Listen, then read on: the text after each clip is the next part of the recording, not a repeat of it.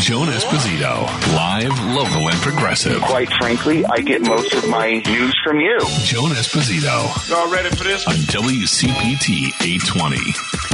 Hello, it is Friday. You have made it through another week.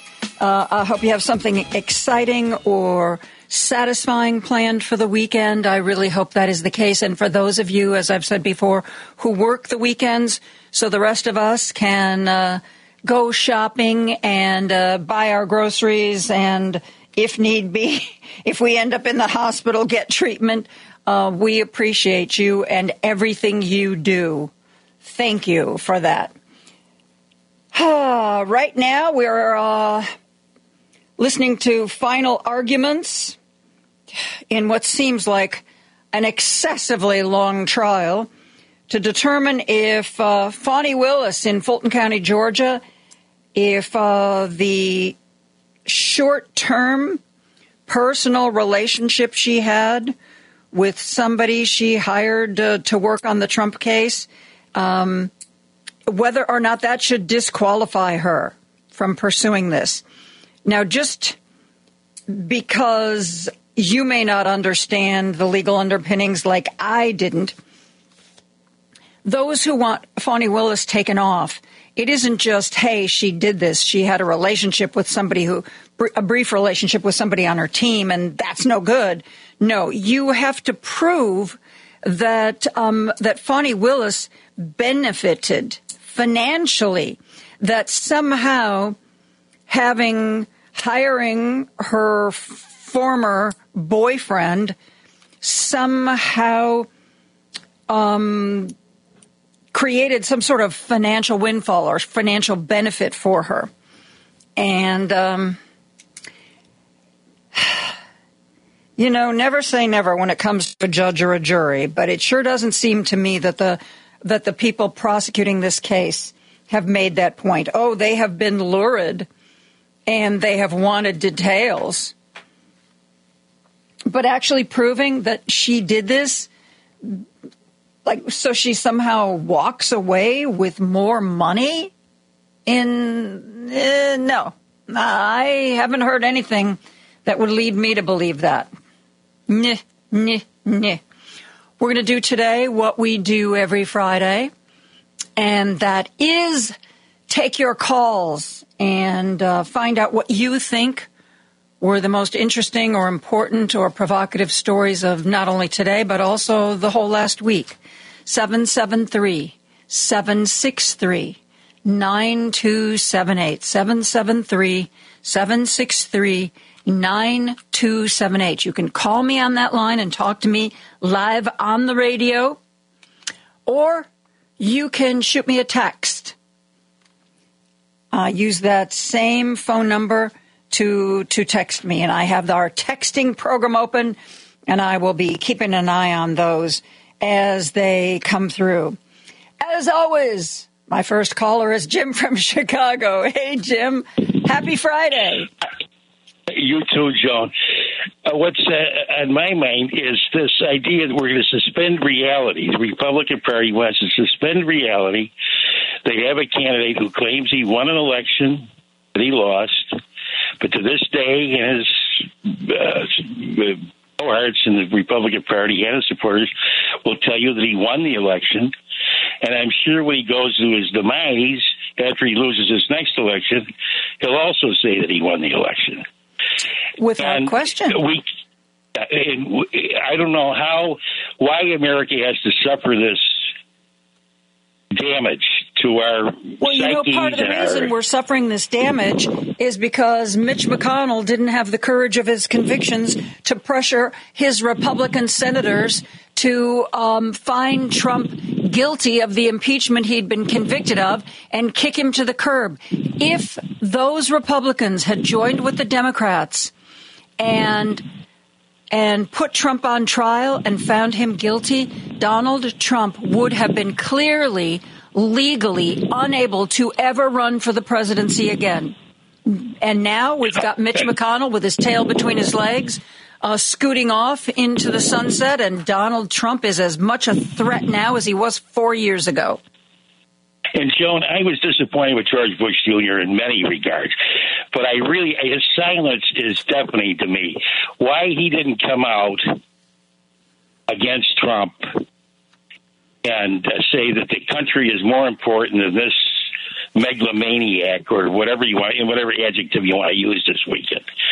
But I'm very disappointed in him, and uh, I'm just confident we're going to win this election, Joan. But you know, we have to. I don't know how many you got the days counted, my dear, and you have a and you have a terrific weekend, and you and yours, Joan. Thank you. Thank you, Jim. And uh, for anybody who is keeping count, there are 248 days until the general election. 248 days until the general election. Uh, there's a bunch of stuff I want to share with you, but before I get to that, real quick, uh, let's take Brian's call. He's calling in from Chicago. Hey, Brian. Thanks for calling. Hi, Joan. How are you? Good. Good. Uh, last uh, Monday, you had a, a guest uh, uh, discussing uh, a bit of uh, Native American uh, history. Yes, Tommy Orange. Yeah. And uh, I uh, I uh, took a course uh, on uh, uh, Native American uh, philosophy of Native Americans. Did a paper on that uh, back in uh, 1982. Uh, part of my uh, master's degree in philosophy, and I just wanted to recommend uh, uh, uh, really quick uh, uh, some books here that are really uh, really great books on Native Americans. Uh, Son of Morning Star. Uh, I got that in 1989 uh, probably around June, I remember. An excellent book there. Uh, Bury My Heart at Wounded Knee and Black Elk Speaks. And uh, a couple films here uh, Little Big Man, 1970, and I Will Fight No More Forever, 1975. I Will Fight No More Forever.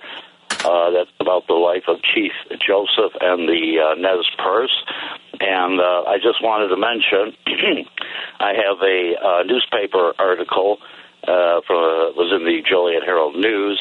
Uh, according to the Associated Press, uh, actor uh, that was Marlon Brando uh, gave the title of 40 acres of land he owned in the vicinity of Agoura, California, to Hank Adams, head of the Survival of American Indians Association, and the uh, his uh, property that uh, Marlon uh, handed uh, gave uh, to uh, American Indians there. Uh, Survival of American Indians Association uh, was worth uh, in. Uh, December 31st, 1974, the article, uh, worth 112 uh, thousand dollars then. So that's uh, Marlon Brando putting his money where his mouth Yeah. was. Yeah, and I would also suggest uh, there's a film out. I think it's still in theaters, but if not, you can find it on streaming. "Killers of the Flower Moon," which is how um, basically the Koch family uh, stole the oil that was on Osage tribal land. And it's the Killers of the Flower Moon is what happened uh, a few hundred years ago. Uh, and our good friend Greg Palast has a documentary that is coming out this spring called Long Knife, the Osage Nation, Osage Nation Koch Oil and the New Trail of Tears about, it picks up where Killers of the Flower Moon leaves off and talks about what the Kochs did. The Kochs basically figured out that if they wanted to stay out of jail, because they very nearly went to jail, there was a prosecutor that was coming after them for what they had done to the Osage.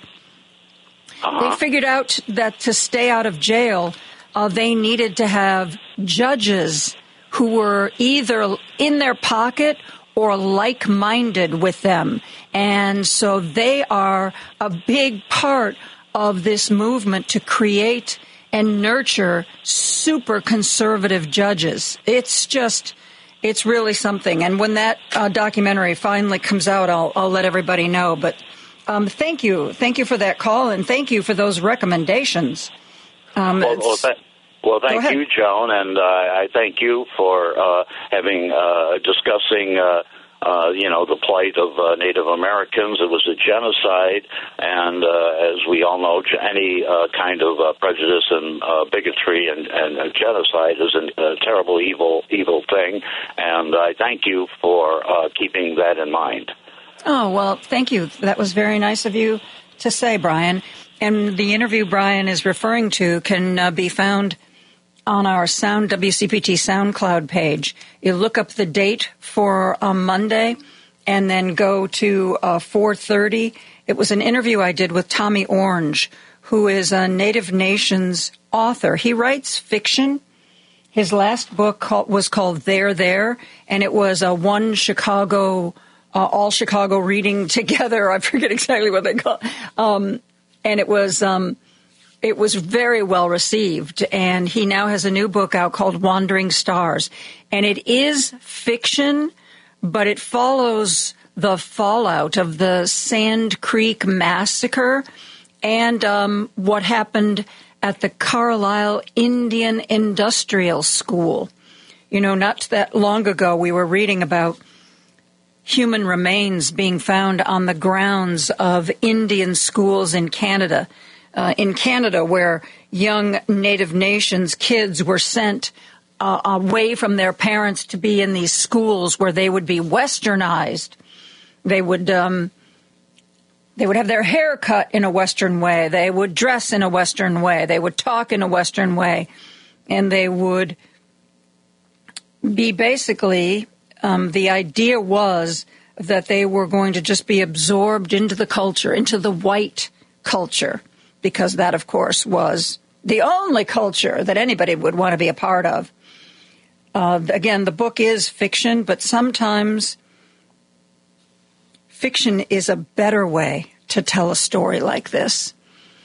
Because it isn't just going to be a book that is um, res- a recitation of facts and dates he makes the stories very human and the conflicted folks very human. Tommy Orange, um, the book is Wandering Stars. When I interviewed him, he'd already been reviewed uh, in the Wall Street Journal and in the Washington Post. And the day after we talked, um, he got an incredibly glowing review from the New York Times. So uh, thank you for that call. Um, I was talking about Mitch McConnell. Um, there was one sound clip. You know, Mitch McConnell has said, for those of you who missed it, that he is going to step down from Senate leadership in November. And then he is going to fulfill the rest of his term, just not being in leadership and uh, his term expires January 1st, 2027. So we'll have a good two plus years of Mitch McConnell in the Senate. But um, that announcement led to a lot of people recalling the damage Mitch McConnell has done to our country, to our government, to the way we do things politically. Some people have referred to him as the Newt Gingrich of the Senate. Newt Gingrich, famous for turning the House of Representatives that used to, I mean, they used to be two sides, but they used to work together and they used to talk to one another and they used to go to the same dinner parties and cocktail parties after they finished legislating. And Newt Gingrich really created a them and us mentality in the House of Representatives, something that um, Mitch McConnell really did in the Senate. I shared with you a, a, number of people's comments, but one thing I didn't get to share with you was former Senator Claire McCaskill talking about Mitch McConnell on MSNBC. She was chatting with Nicolle Wallace, and um, I wanted to make sure I shared this with you. So listen to Claire McCaskill. Claire, we are so often hostage to the laws of relativity, right? The brain has to adapt to the less awful scenario. And so I think in these times, McConnell became less scary than Ted Cruz and Hawley and the others that we're, that we're talking about. But, but the truth is, McConnell suffered a, a special, extraordinary humiliation at the hands of Donald Trump when Donald Trump went after his wife with racist attacks on Truth Social. I'm not going to amplify them here, but it was in the wake of the heightened hate climate around Asian Americans. Donald Trump Trump attacked Elaine Chao, who served in Donald Trump's cabinet, McConnell wouldn't defend her. I mean, there was, on top of acquiescing to an agenda that he said today he didn't completely agree with all the time, there was a personal humiliation to being Mitch McConnell. You know, sadly, Mitch McConnell stands for the proposition that sometimes the desire for power overwhelms everything to such an extent that you lose your North Star.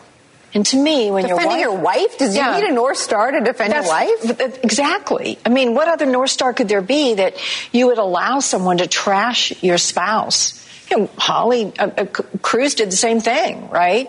Um, about both his father and his his his wife. true. Um, so it is, and really, yes, Mitch McConnell said what he should have said. He should have voted to impeach him. Mm-hmm. He said what he should have said after what happened on January 6th. But how many times did Mitch McConnell swallow what he thought? Mm-hmm. in order to hold on to power. Mm-hmm. How many times was his gut telling him this is wrong? This guy, how many meetings was he at in the White House when he knew this is a man who has no idea what he's doing mm-hmm. and he's trying to do things that are against our Constitution and against what's normal? How many times did he put up with that and say nothing? That really is his legacy. He is the midwife of Donald Trump because he allowed it, along with a lot of other Republicans in the Senate yeah. who knew better. They let this morph into the monster it is today. Amen to that. People, and I must say, I'd like to count myself among them, are crossing their fingers that now that he has nothing to lose and frankly nothing to gain, that maybe he will fight for the things he believes in, at the very least, that he will fight for aid for Ukraine and um, be a staunch opponent of Vladimir Putin. But who knows?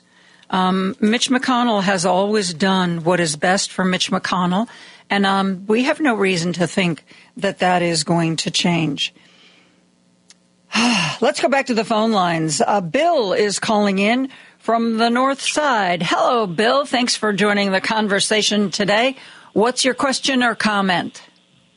Uh, come on, Joan. You know it's Phil by now. Phil? Phil from the north side. oh, I'm sorry. Um, uh, That's all right. That's all right. Listen, I wanted to talk about the whole third party thing and this uncom- uncommitted voting.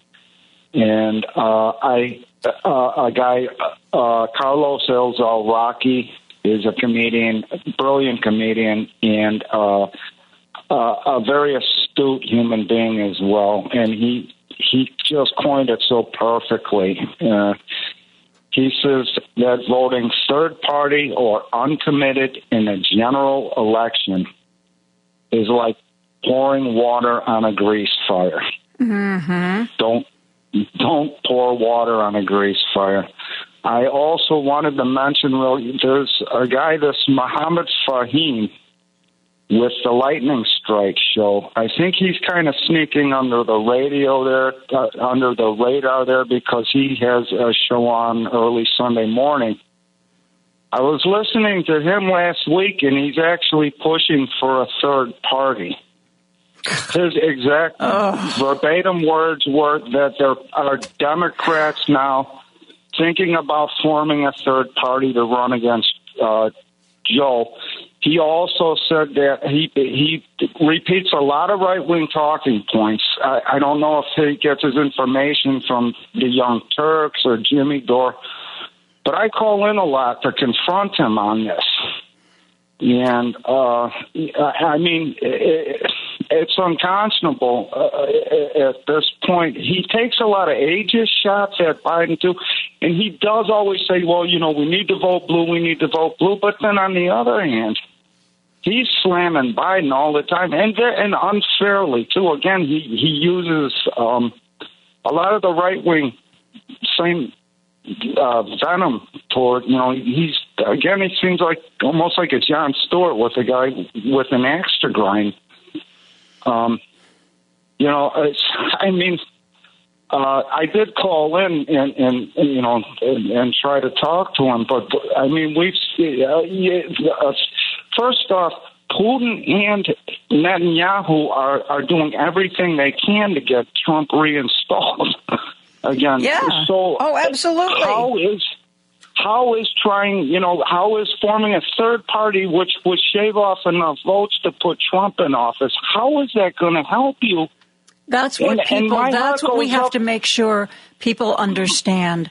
Um, a vote for a third party, you know, isn't. It's You're not creating a viable third party. A third party candidate is never, at least in this election, is never going to have any impact. Is never going to win. But a third party candidacy It is- is going to affect the outcome, and it, the it always chances ensures the opponent wins. Yep, exactly. Look at It Al Gore and George Bush. What would have happened if Ralph Nader had dropped out of the race? Ralph Nader, the Green Party candidate. If the, maybe those people wouldn't have voted at all, but those who voted were sure as heck not going to vote for Bush. They would have voted for Gore. We could potentially have had President Al Gore, if not for Ralph Nader. And anybody who thinks that voting third party is going to send a message, oh my God. Well, you know, you're going to be the recipient of the message and you're not going to like it if you get Trump elected. It, I might. It might. It absolutely might. I couldn't agree with you more. And it's terrifying. Am I still on here? Can you hear me? Yeah, I can hear you. Go ahead. Okay. So the, and then also this same guy, uh, Fahim, on the lightning strike a few weeks earlier was talking about was angry about our tax money going to Ukraine to help Ukraine against Putin. So I mean, whose side is this dude on? Seriously, it- he's you know, and I want to express that my heart goes out to the Palestinians and Palestinians uh, being killed. It must be horrific to be an, a Palestinian American and know that your tax money is going to Netanyahu, and he is, you know, doing what he's doing, some terrible things. Although uh, you cannot also forget that Hamas declared war. First off, you know, we had a, a horrible situation in World War II where our military intelligence knew where death camps were being run by the Nazis, and we were faced with the decision: do we do we blow up the death camps and kill everybody in the death camp, and save more lives that were headed towards the death camp? You know how there was, a, you know, when when people declare war, horrible, horrible things happen, and unfortunately, Hamas is in charge of what goes on with Palestine. So I, I'm not trying to take a side here or anything. It's almost like the movie Unforgiven, where he- there's no hero. You know, the- uh, I love that movie because it, it really blurs the line that the sheriff is is arguably worse than the outlaw assassins coming into the town. You know, uh, it's Yep. it's a horrible situation. But to put all the blame squarely on Biden's shoulders is is completely unfair. It I is. Understand is. It's protesting. giving, like you know, it's giving Biden credit. Biden can pressure. He can, he can cajole. And some people are like, well, there shouldn't be any aid to Israel at all, and that's just not tenable. Yeah, that is absolutely that is absolutely not fallacy, going to too. work That's- for anybody. And you know, it's I called a sign-off fallacy. and and Joe Biden, I believe, is doing what he can. I don't think Joe Biden likes Benjamin Netanyahu any more than you do, and any more than I do. And I think he's working really hard to make something happen. But the people who are like somehow Biden can bring this to an end if he just does X, Y, or Z, th- that's just not right. That's just not reality. That's just not the way the world works. Um, we've got to we got to take a break here. But Phil, thank you so much for the call. I appreciate it. We're going to take a break. We're going to be back with more right after this. Joan Esposito, live, local, and progressive. On WCPT 820. On uh, cable news, I think this was from MSNBC. Um, yeah, because it was on Morning Joe. So uh, Joe Scarborough and Mika Brzezinski um, on MSNBC. They, uh, they they do this every once in a while. You know, like if somebody is uh, claiming they take a certain position on an issue, and in the past. They have espoused the exact opposite position over and over again. They'll put together a montage.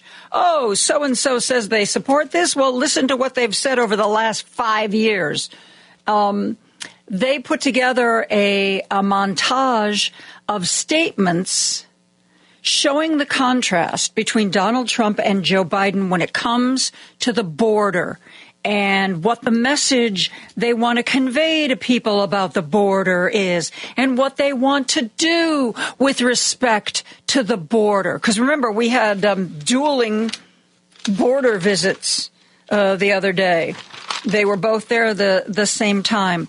And they have put together Biden, Trump, Biden, Trump, Biden, Trump.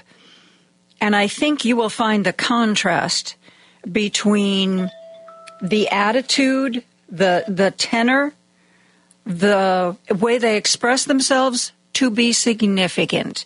Listen to this. I understand my predecessor's legal past today.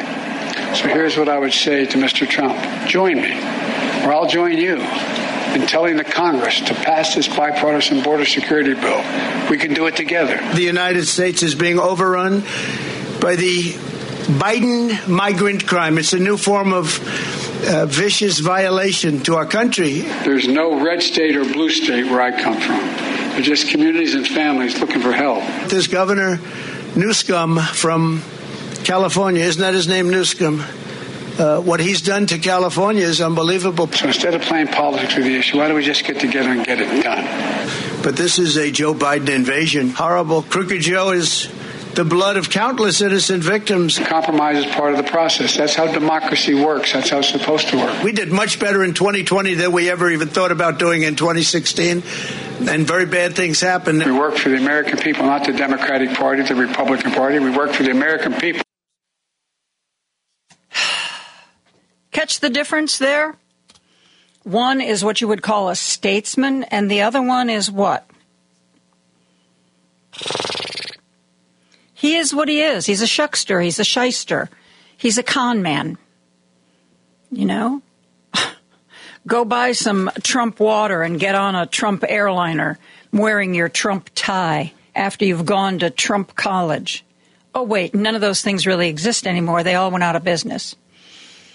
Let's go back to the phone lines. Ike is calling in from South Carolina. Go ahead, Ike. How are you today? Meow. Hey, Joni, how are you? Pretty good. Yeah, hanging in there, I hope. Oh, listen, let's get something straight. I'm getting tired of hearing this. Biden didn't open the border. They No. keep talking about Biden opening up the border and he That's, reversed yeah, that's uh, a Fox Trump's talking policies. point. It's nonsense. Oh, Biden opened up the borders. Thousands of people have been running across into the United States. Actually, Trump- no. Trump's- Actually, no. Trump Trump's policies were overturned as unconstitutional by the court. He couldn't keep them in Mexico indefinitely. That was a lie. Now, he, he sits there and tries to act like uh, Biden just flipped the switch when he got in office. Number two, besides that, okay, look, I'm all for legal immigration, okay? And I think we could fix it if they just sit down and negotiate a comprehensive bill and get it done. But here's the thing I've got a niece that goes to the University of Georgia. And yeah, I am upset that that girl got murdered, and I am upset that the fellow had been deported before and came back. Now, here's what I want to do, and this goes right in hand with guns, and I'll I'll tie the two together. Okay. From now on, what I would like to see is if somebody gets killed with a gun that's been stolen, I want it traced back to that owner and if it got stolen out of their car or you know they just left it laying around willy nilly, they need to be held responsible for it. The same way that when it comes to illegal immigrants, like that guy that killed that girl there, I want to know who employed him. Where was he getting paid? Where was he working? I want that person named. And just like with the handgun, I want some responsibility brought to that good, fine, upstanding American citizen. Because to be honest with you, when they commit murder, as far as I'm concerned, you're aiding and abetting. You're involved because you're the one that hired them. You're the one that paid them. You're the one that enabled them to be here in the first place. Okay? So, you know, personal responsibility. I think that's a big draw for the Republicans. I don't see why they, uh, you know, uh, they wouldn't bring a little personal responsibility to this whole thing. And because I can promise you this, us workers that worked all our lives, you know, and the workers that are still out there, we're not the ones that are bringing them over here and paying them. We're not the ones that are wanting them to come here and and, and drive down wages and and and do the things that they do. We just want an honest day's pay for an honest day's work. We want union jobs. God forbid we get that. And, oh, by the way, Mitch McConnell, I got to I got to put a plug in on him too. Just remember something: every piece of legislation that's been passed has gone through his hands since mm-hmm. 2008. Okay, I'm sorry, since yeah, 2008. That's when he took over, okay? And he was right there with Jim Wright when Citizens United went through. He's been right there for every piece of crap that they've passed and everything they've done to this point. And you're telling me he didn't pack the court. I mean, he packed the court. Yeah, he did. But let me ask you something. If any other judge acted like uh, uh, Clarence Thomas or Alito, where they've been found out to be taking money on the side, any other judge, you'd have a hearing and you'd pull him off the bench. And I don't see where the Supreme Court should be any different. If you broke the law, just like this guy, just like this garbage with Trump about immunity, no, no, no, no. If you're a criminal or you uh, commit a criminal act while you're in office, you have you have to be prosecuted. Period. You're not above the law. Neither is the Supreme Court. So I don't see why the IRS or somebody doesn't go after Clarence Thomas and the rest of them clowns that are taking money, just like Kavanaugh. Somebody tell me this: who paid off Kavanaugh's two million dollar debt just yep. before he became a Supreme Court justice? Nobody's ever told us who that was and who nope. paid his bills. He's a, these people are in people's pockets, and Sheldon Whitehouse is the guy to do it. I'd take him and have him oversee the DOJ hit squad the IRS, get everybody involved and go after these people and get them removed.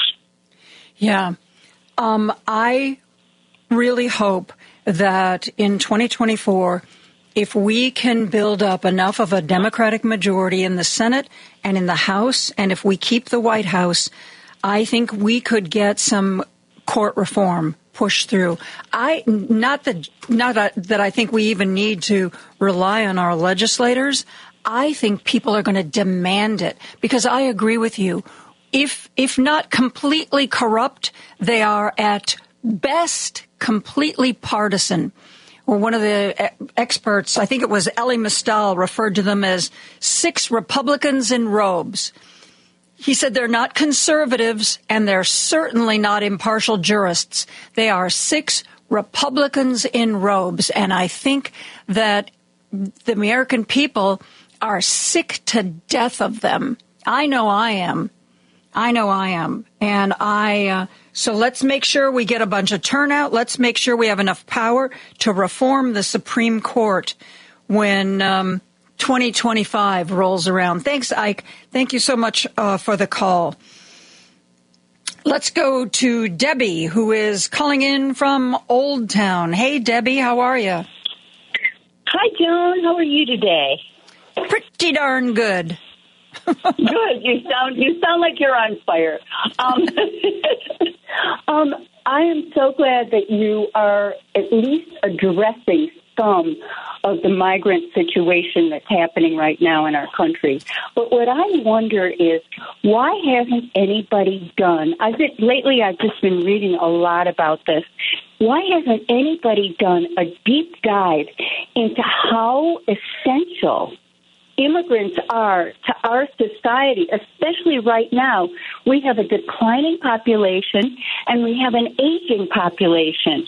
And what immigrants bring to society is a stronger middle class, over a trillion dollars in, in economic um, in, in, in, economic provisions. They pay taxes, they work. So mm-hmm. many of them are educated.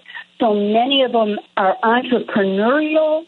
Um, yep. and just add so much they are the engine that keeps our economy and, going and you know it is it is really the way our country is set up we have an appetite for new residents. We have an appetite for migrants. Our country absorbs them and uses them and needs them. And, you know, it's just, it's just the way they did with abortion. Uh, Republicans have created a boogeyman oh, you know, if we don't stop, if we don't close the borders, all these people are going to, they're going to drain the economy. They're going to be, um, you know, we're going to have to pay for them and support them and feed them, and they're not going to put anything back, and that means there's not going to be money for you. That's just the opposite of what what the reality is. Yeah. And those are the myths that are presented to us. And, and I propose to you, could you do a major show on how important immigrate, immigrants are to our society and, and quote statistics and bring people on that talk about it and really, really show us you know, the other side because it's not even an other side. It's just myths debunked. And it, it, it, it's really important, I think, to the media to put their finger on this scale and let people know exactly how how essential they are to our society. Yep. You know, there is a um, uh, Kate uh, Lincoln Goldfinch, um, or is it Goldfinch Lincoln? I get sorry, her hyphenated name confused. She is an immigration attorney uh, based in Austin, Texas. And when I have had conversations with her, and I haven't booked her for a while, I'm going to reach out and see if she can if she can spend Good. some time. But she has Good. all of those facts and figures at her fingertips. But I, I and I hope learning those kinds of facts and figures will influence people. But she told me now again, she lives in Texas she was asked to make a presentation. I don't know to a Rotary group or some um, some local group like that. And she said she knew that this was a really conservative audience, so she came to arm with all the data. And when she was finished, you know, she basically she talked to a few people, and it was like she didn't change a single mind in the place. She said she just she couldn't believe it that presented with this is these are the actual figures. This is where they go. This is what they do. Um, this is the social services that they're that they utilize, and this is what it costs, and this is what they contribute. She said there was essentially they told her, you know, all that's really great, but but like people don't care about the facts and figures. They care about what they feel. And if they feel that migrants are a threat, that's all that matters to them, even when they're presented with evidence that their feelings are not based in reality. So we might try to do that, but I'm not sure, uh, based on just what Kate has told me, whether those kinds of presentations really sink in. But I suppose it's worth a try, right? Yeah, and the statistics are there. Yeah, absolutely. Absolutely. Absolutely, I mean, they're there. One point one point two trillion dollars is what they add to our economy, and and and all these other things are just mythical. You know what they're saying is just mythical. It doesn't mean anything. Yeah, well, that's a good idea. I mean, it. Um, because of the audience that this radio station engenders, it might be preaching to the choir, but there's no reason why we can't have the facts and figures at our fingertips, especially when we meet with friends and family members and neighbors yes. who um, yes. have a wrong idea about things. Good idea, Debbie. Um, I'm going to see if we can get Kate to come back and really go into this in a, in a way that's really understandable and really clear and that we can all take something away from. That's a great idea. Thank you for the call. Thank you so much. You You're have a very wonderful welcome. weekend. Let us go to uh, Bobby, our Indiana correspondent, is on the line with all the news uh, from, from Indiana. Bobby, how are you? Hey, I'm glad to hear your boy is uh, getting on the mend. Yeah, my, my son, for those of you who don't know, he had a second surgery on his arm uh, this Wednesday, but it went really well, and he's recovering faster than he did last time. which is to say that it'll maybe be three months instead of five. Yeah. Joan, let me tell you something. If I owned both hell and Texas, I would rent out Texas and live in hell. Okay, I'm okay with that. Yeah, that's but that I didn't originate that. That comes from uh, General William Tecumseh Sherman, and he was there, and he ought to know. But uh, I just thought that was fitting these days. Yeah. Well, I've said, you know, I've said before, every once in a while there's a state legislator in Texas that says Texas should secede from the United States. And I used to say that I would only agree to that if they agreed to take Florida with them, but I think we'll hang on to Florida for a while. Now, um, I will only agree to it if they take Alabama with them. I uh, I lived in Florida for several months, and believe me, they can take Florida with them. okay, all right. I've well, no, maybe got they have no to take it. both. But anyway, they'll have to take both. But um, you know, another little thing that bugs me. Maybe you would know if frozen embryos are actually little kitties. Okay. So if we if if we were to take some of them home and put them in our freezers, and they would send us a check every month for keeping them in our freezers, would we then become foster parents? Oh, Bobby. I don't. I don't. Hey, think. I. I don't know. I don't understand all of this Republican crap. All of you know that. Uh, but there is uh, one thing I would like to get out there, if I may. Go ahead. And um, that if uh, you happen to be a resident of LaPorte County, Indiana, uh, you should call the LaPorte County Courthouse, get hold of the operator, and have her transfer you to voter registration.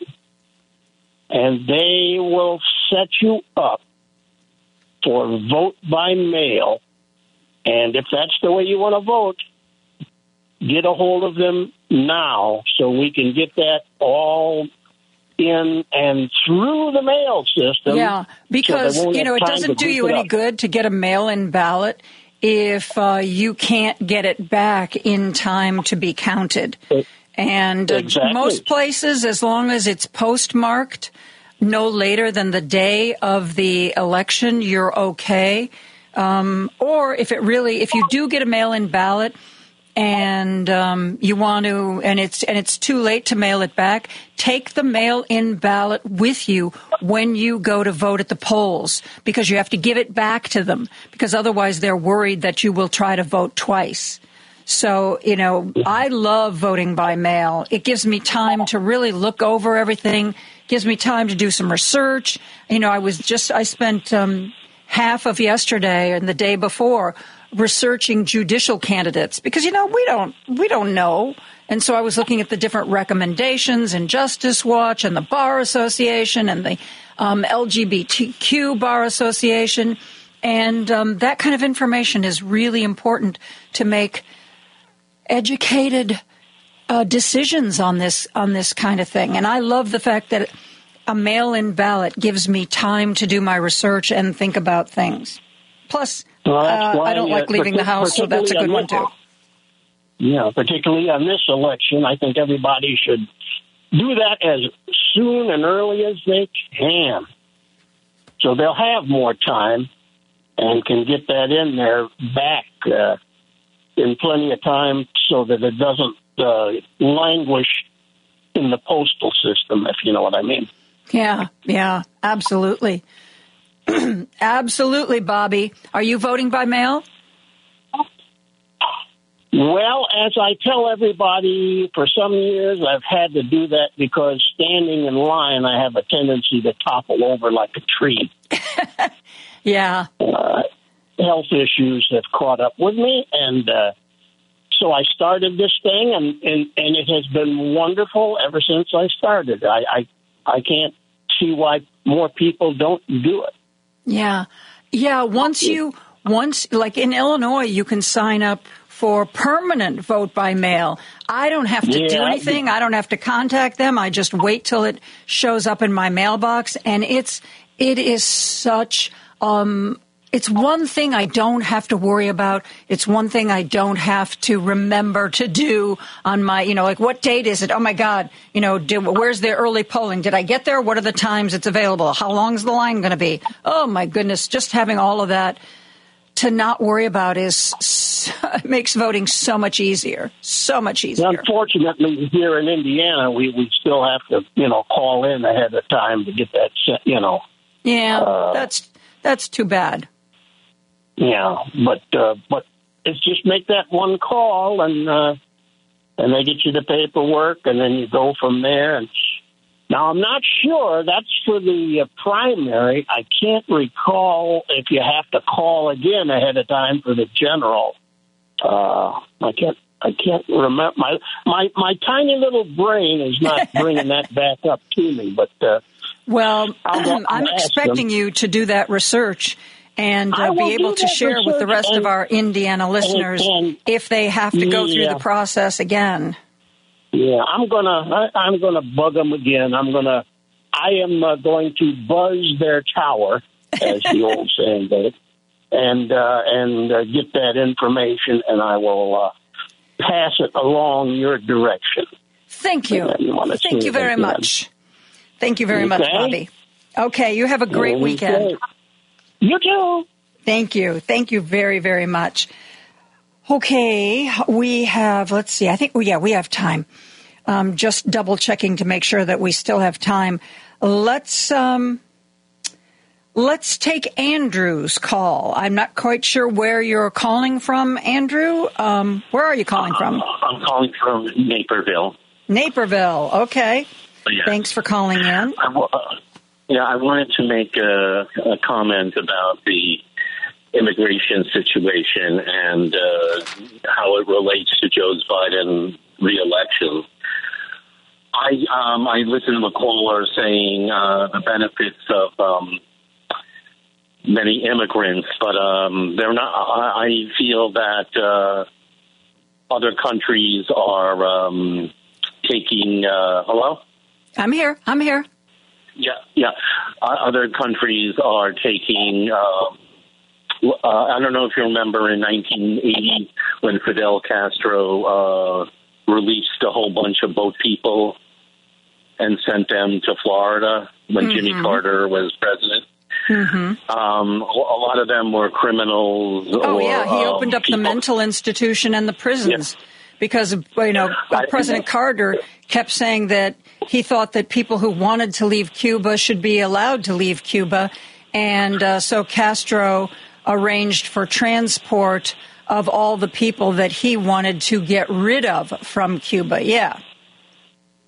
Okay, I feel other countries are taking a page from Castro's playbook and just letting the people bill um, that are not necessarily uh, would be a first choice uh, to allow into this country. I mean, I remember I was working at an immigration center and I was teaching Haitians, and I was told they're very they're particular on uh, on who they were allowing in, even though it was a big influx of, of Haitian people. They uh, they were very careful that they wouldn't let someone in who might um, might be a problem, uh, uh, and um, even though I'm glad I, I could never turn anybody away um, if I had to make. I'm glad I don't have to make that decision. Um, Well, I you feel know, that my, uh, my understanding is that a lot of the people who are legally trying to become residents are doing so through asylum, where they have to prove that they were in danger, and they are also investigated. And people who are known criminals are generally not allowed to claim asylum. And if somebody has um, a criminal record, or if they commit even frankly, sometimes a very small crime here in the United States, they're deported. They're they're deported. So it's not like before where um, where Jimmy Carter, you know, sort of felt like he was welcoming um, all of these, um, you know, Cubans who wanted to escape, and then we discovered that um, we were getting the people Fidel wanted to get rid of. I mean, most of the people we're we're seeing now aren't being sent by anyone; they're coming on their own. And if they don't meet the criteria, they are sent back. I mean, people don't realize that one of the presidents who deported us people at the highest numbers was Obama. I mean, this isn't um, this isn't just a Republican thing, and you know, and right, there have even been people who help migrants have sometimes complained that the rules are too strict. That even if somebody is convicted of a of a misdemeanor, that they're sent back. But you know, the the rules are there. I wanted to Go ahead. I wanted to quickly, because I know time's running out, how this affects Joe Biden. Um, Joe Biden, if I were a Republican, which I'm not, I would want to run against Joe Biden because I get any time in the news and uh, somebody is shot or killed by someone who shouldn't be here in this country to begin with, that is that gives free um, a, a boost to the Republican Party against Biden or questioning his ability to be president. And I feel that um, I, I feel that maybe, and this is just a thought, come this summer, uh, the the Democrats ought to hunker down and say, "All right, let's take a chance and nominate someone else, someone someone who's uh, under sixty. I, I mean, I know this Well, won't you happen. uh, first of all, we're really late getting to the news, so I've got to wrap this up. But Joe Biden Yeah. has said that he's the best person to defeat Donald Trump. And I think that if for some reason Donald Trump isn't the Republican nominee, then we might see Joe Biden step aside. But he's made it clear as long as Trump's in the race, he's in the race. We have to take a break for news. We're way late. We'll be back after this. Joan Esposito, live, local, and progressive. Take it away, Ian. Yeah, take it away, Ernie. It's going to be a bumpy ride. Joan Esposito Whoa, that's an explosive sentence. on sentence. WCPT 820. It is Friday. Did you need to be reminded of that? Had you forgotten? I bet not. it is Friday, and we always spend uh, the first half of the broadcast just you and me talking, taking calls. I do want you to know, though, um, for the from three thirty to four thirty, we are scheduled to be talking to uh, campaign advisor and strategist Peter Giangreco. Uh, so if you have a desire to be a part of that conversation, feel free uh, to call in during uh, the next hour um, after we wrap up this this special time that you and I have together. Uh, before I go back to the phone lines, I want to share something. Um, MSNBC anchor Nicolle Wallace is preparing a big show on American autocracy, this rising movement that is seemingly paving the way for a fascist or authoritarian regime to take over our country. Man, I never in my life thought I would say words like that. She has been interviewing a bunch of people. She shared uh, some clips on her show. And, you know, I was talking earlier in the week about how women are really stepping up against Donald Trump, whether it's Fani Willis or Letitia James, or whether it's Cassidy Hutchinson or um, Sarah Matthews, who's his former deputy press secretary. Women are standing up and speaking out.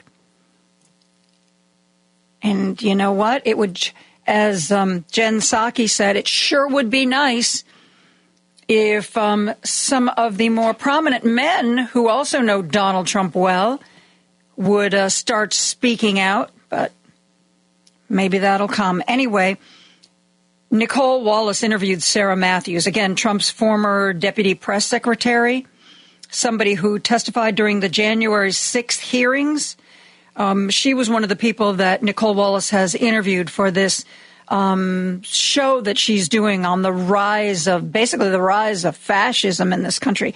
And she specifically talked to Sarah about Donald Trump and Joe Biden. Listen to this.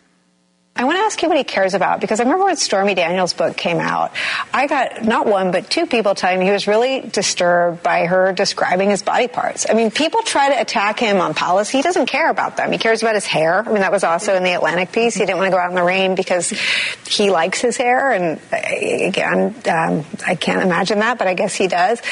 Um, he cares about his weight. He cares about his wealth. He cares about his, you know, body. I mean, how do you go after someone who doesn't care about defending the democracy? Who doesn't care about the Constitution? And, and I mean, Joe Biden figured it out. Joe Biden beat him. But what thoughts do you have in seeing him vulnerable and how someone should defeat him politically?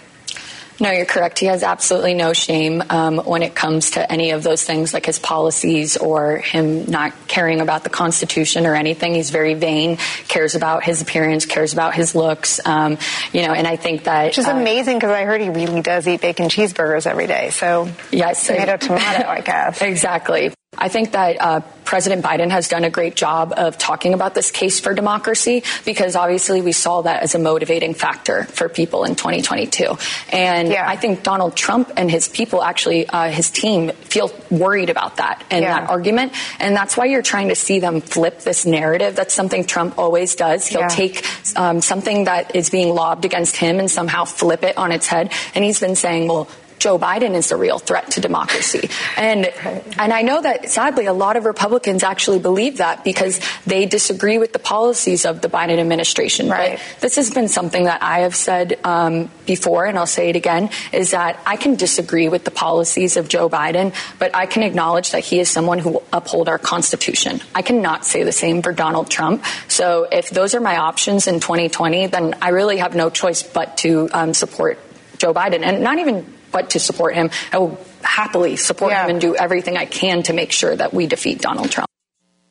Adam Kinzinger has said much the same thing. He said that in 2020, uh, faced with a choice of Trump and Biden, he voted for Biden. He's a Republican, whatever that means.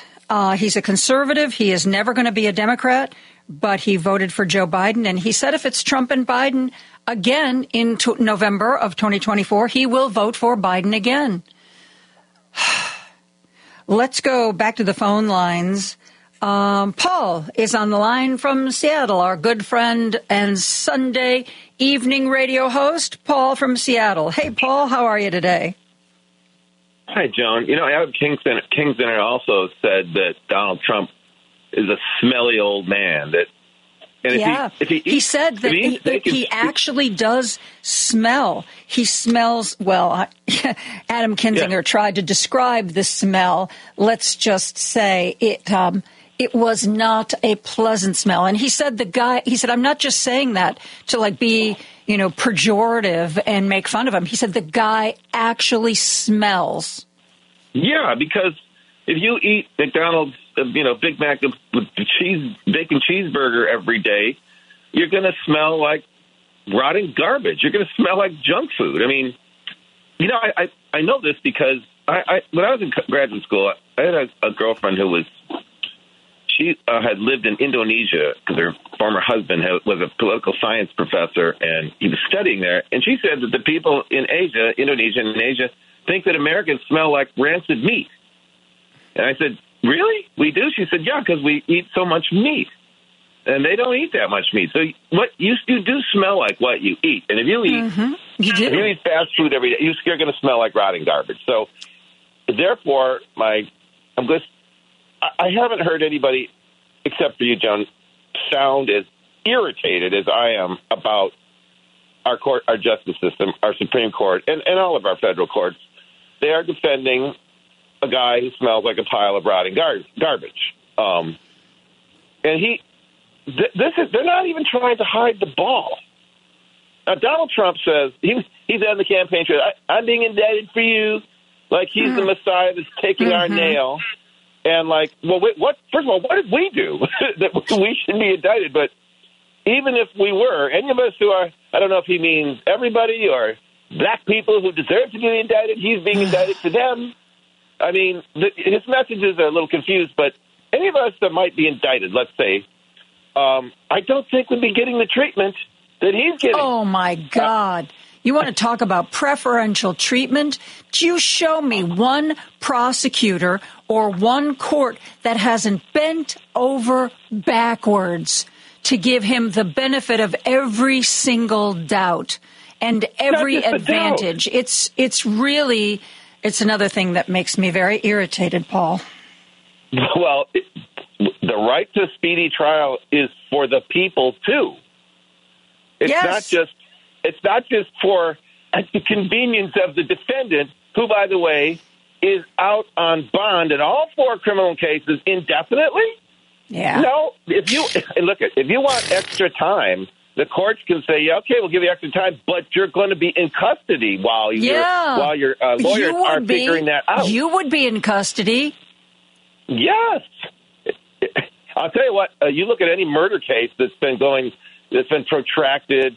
Um, for instance, that in Michigan, that the school shooting, that Crumbley, the parents and the and the shooter, they were in jail all that time. They were in Yep. jail. So yep. no, if you want all this, and then there's the other thing. I'm not sure what the courts are.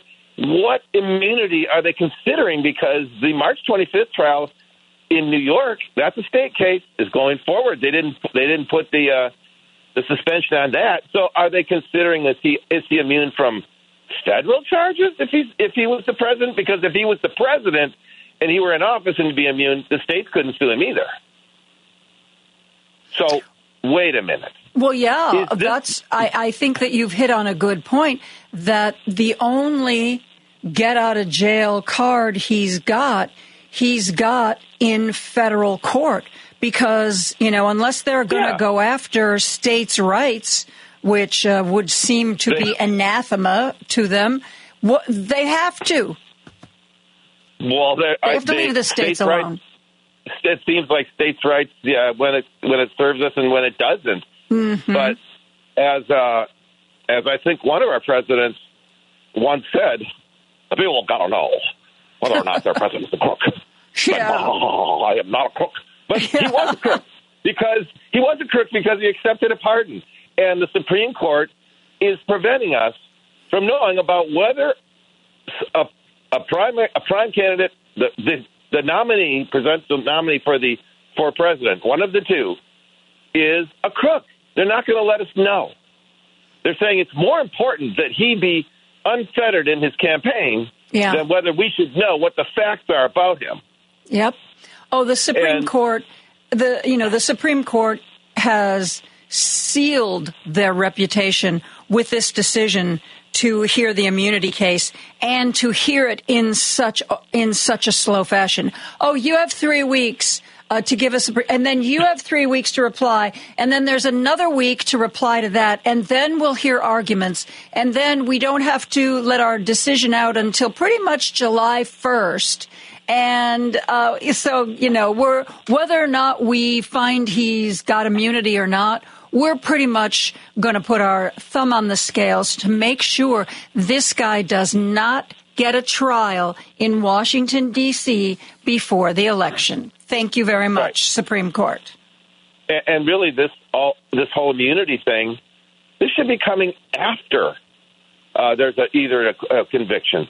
If there's a conviction, let him pursue that appeal that I was immune, rather than just drag it out and say, well, you know, it, it, it, this is this is where the where the right to speedy trial is is uh, forfeited. We'd all be in jail.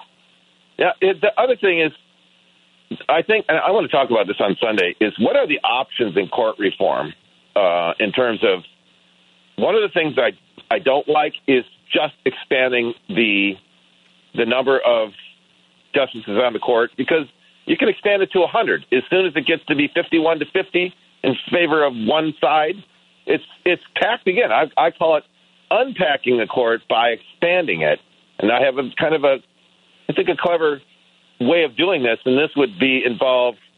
I would I would raise it to fifteen, but we would still select benches that would hear cases would still be of nine.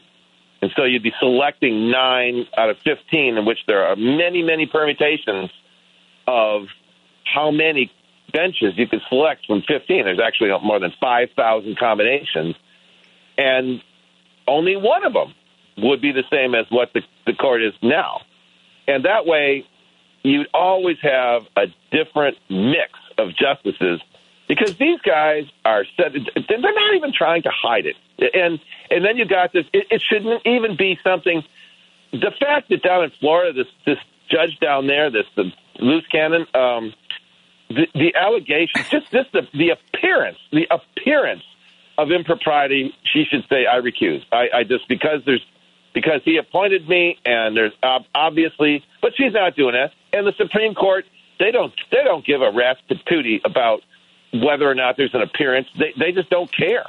Yeah. That they're, they're or Clarence this. Thomas doesn't care, and nobody can do anything about it. Uh, because, you know, John Roberts, for all his Chief Justiceness, John Roberts has no real power over his fellow No. justices. It's almost No. an empty title. It really, it really is. It, it is. I don't, I don't know what he would. And Clarence Thomas, let me just say this about him. People can get as angry as they wish about me, but let's face it. For all Clarence Thomas doesn't like about affirmative action, he was appointed to the court because because he is black. That's why. Bec- and, and there's no and frankly, Joe Biden was the head of the judici- was the chairman of the Judiciary Committee.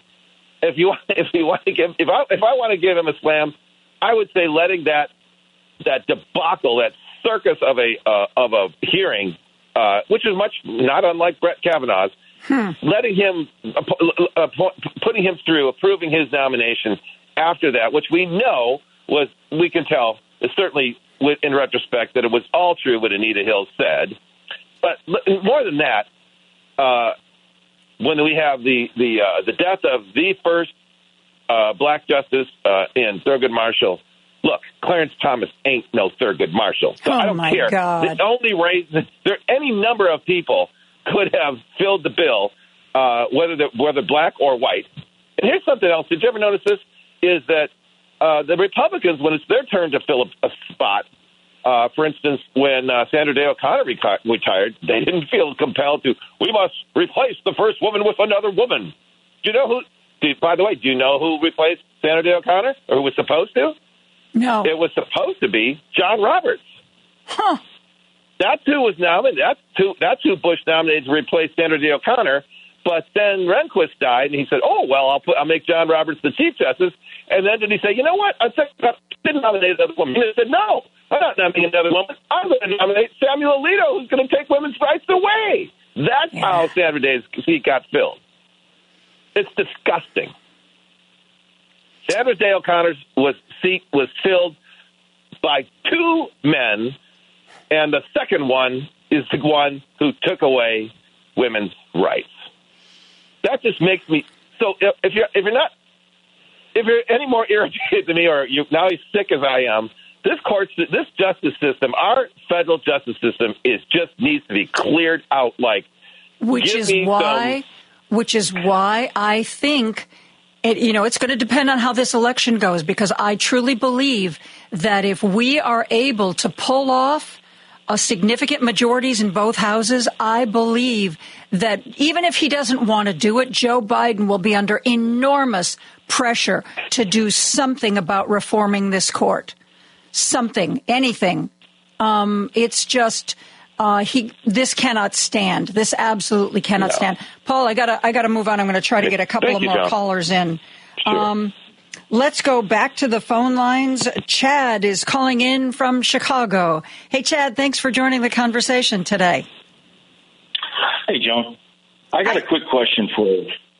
So, a couple of weeks back, you were talking to a woman by the name of Carol Fiddler about the voting maps and how Wisconsin is going to go about trying to secure, you know, the different voting areas in Wisconsin. But, but during that conversation, you said uh, and, and this is a direct quote from you, there are a lot of very, very red, dare I say, racist rural areas in Wisconsin.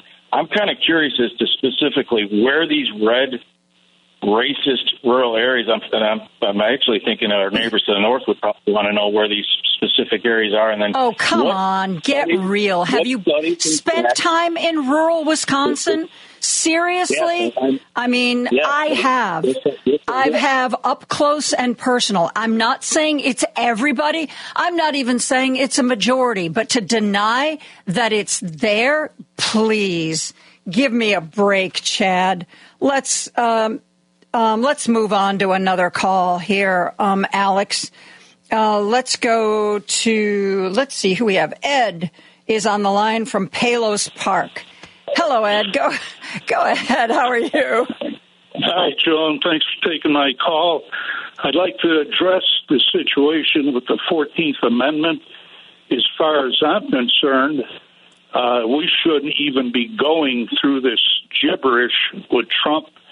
Uh, knock them out. It's cut and dry. The 14th Amendment states very explicitly if you start an insurrection or have any part of it, you are disqualified. No ifs, ands, or buts about it. And I'm, I'm wondering where that's going and, and how that corrupt uh, Supreme Court is going to weasel their way out of it. Uh, yeah. Do you have any uh, uh, perceptions about it, Joan?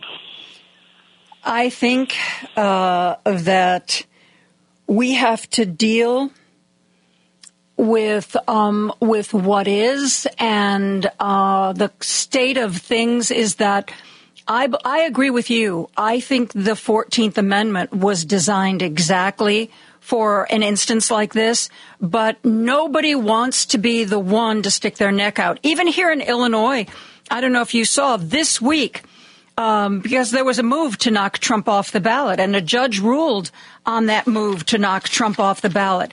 And what she said was, um, yeah, definitely the 14th Amendment applies. He shouldn't be on the ballot, but, but I'm going to, um, basically make this ruling and then instantly like put it on hold until higher courts weigh in on this. You know, the Supreme Court is, is hearing this right now. Nobody, I don't think the Supreme Court can be counted on to say, "Oh yeah, 14th Amendment. Yeah, good call. That's this is exactly what it was meant to do." I think the Supreme Court is going to uh, say, "Oh no, no, no, no. There's this, there's that reason you don't understand." Um, because what they do is they decide how they want to rule and how they can help Donald Trump, and um, then they twist the law. I don't think anybody wants to stick their neck out. I don't think anybody wants to take Donald Trump off the ballot for fear of how the how it would look. And I do think that he should be taken off the ballot. I think the 14th Amendment absolutely applies.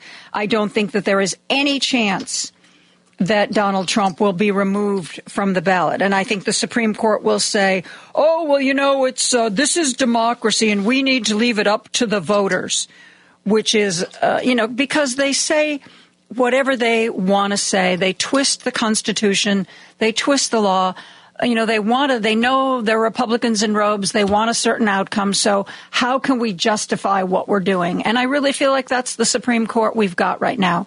It has nothing to do with precedent. It has nothing to do with constitutional law.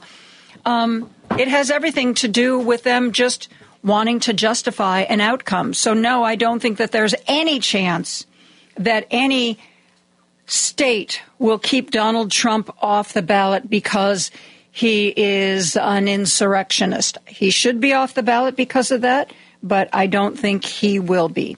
And um, Yes. I think it's um, that's another reason we've got to have court reform.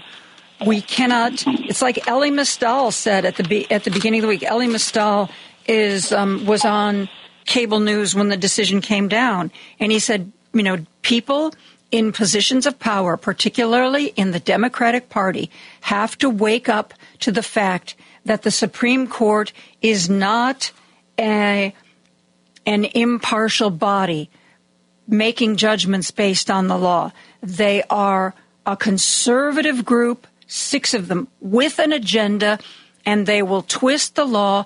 They will twist the Constitution to fit what they want to happen. And I thank you for that call, Ed. I got a little wound up. We need to take a break. We're going to be back with Peter Giangreco right after this. Joan Esposito, live, local, and progressive. The reason that I listen to you from the infamous other side, you will call a spade a spade, and if it's indefensible, you will not defend it. And you know what? I can respect that. On WCPT 820. I am pleased to welcome back to our program the brilliant political strategist, Peter Giangreco. He knows what's going on at the local level and the state level and the national level, and he is here to share his wisdom and knowledge with us. Hello, Peter. Man, you're the greatest hype person of all time. Thank you, Joan. It is God, always I, so I wish, much fun. I wish. I wish my mom were still around to hear that. That would be beautiful. Anyway. yes, yes. Well, maybe you know, um, maybe your brother can give you a little more respect, knowing how I value you. Well, you know, um, uh, we show our respect and love in the Giangreco family in a in a pretty menacing and, and, and horrible way. So, you know, if, if you know you're in, let's we always tell you know our kids they they bring a girlfriend home or they bring a boyfriend home. If we start ripping into them, it means we like them. Yep, yep. I So as long as they know that going in. There's, yeah, so Peter, there's so much I want to Go ahead. talk to you about today.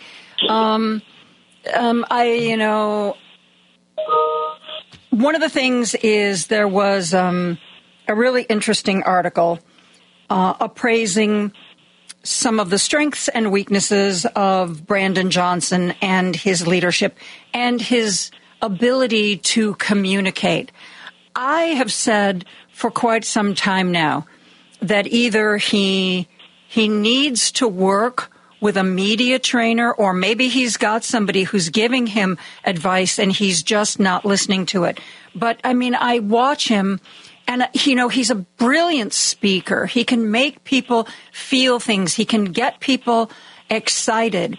But he falls apart when he is faced with criticism.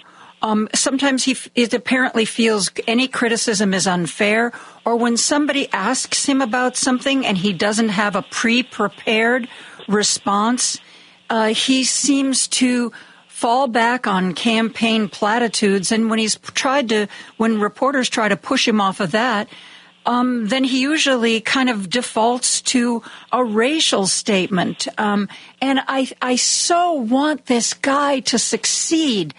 Um, and I think a lot of people really want Brandon Johnson to succeed. But it's like he's forgotten how to talk to people. What's going on there, do you think?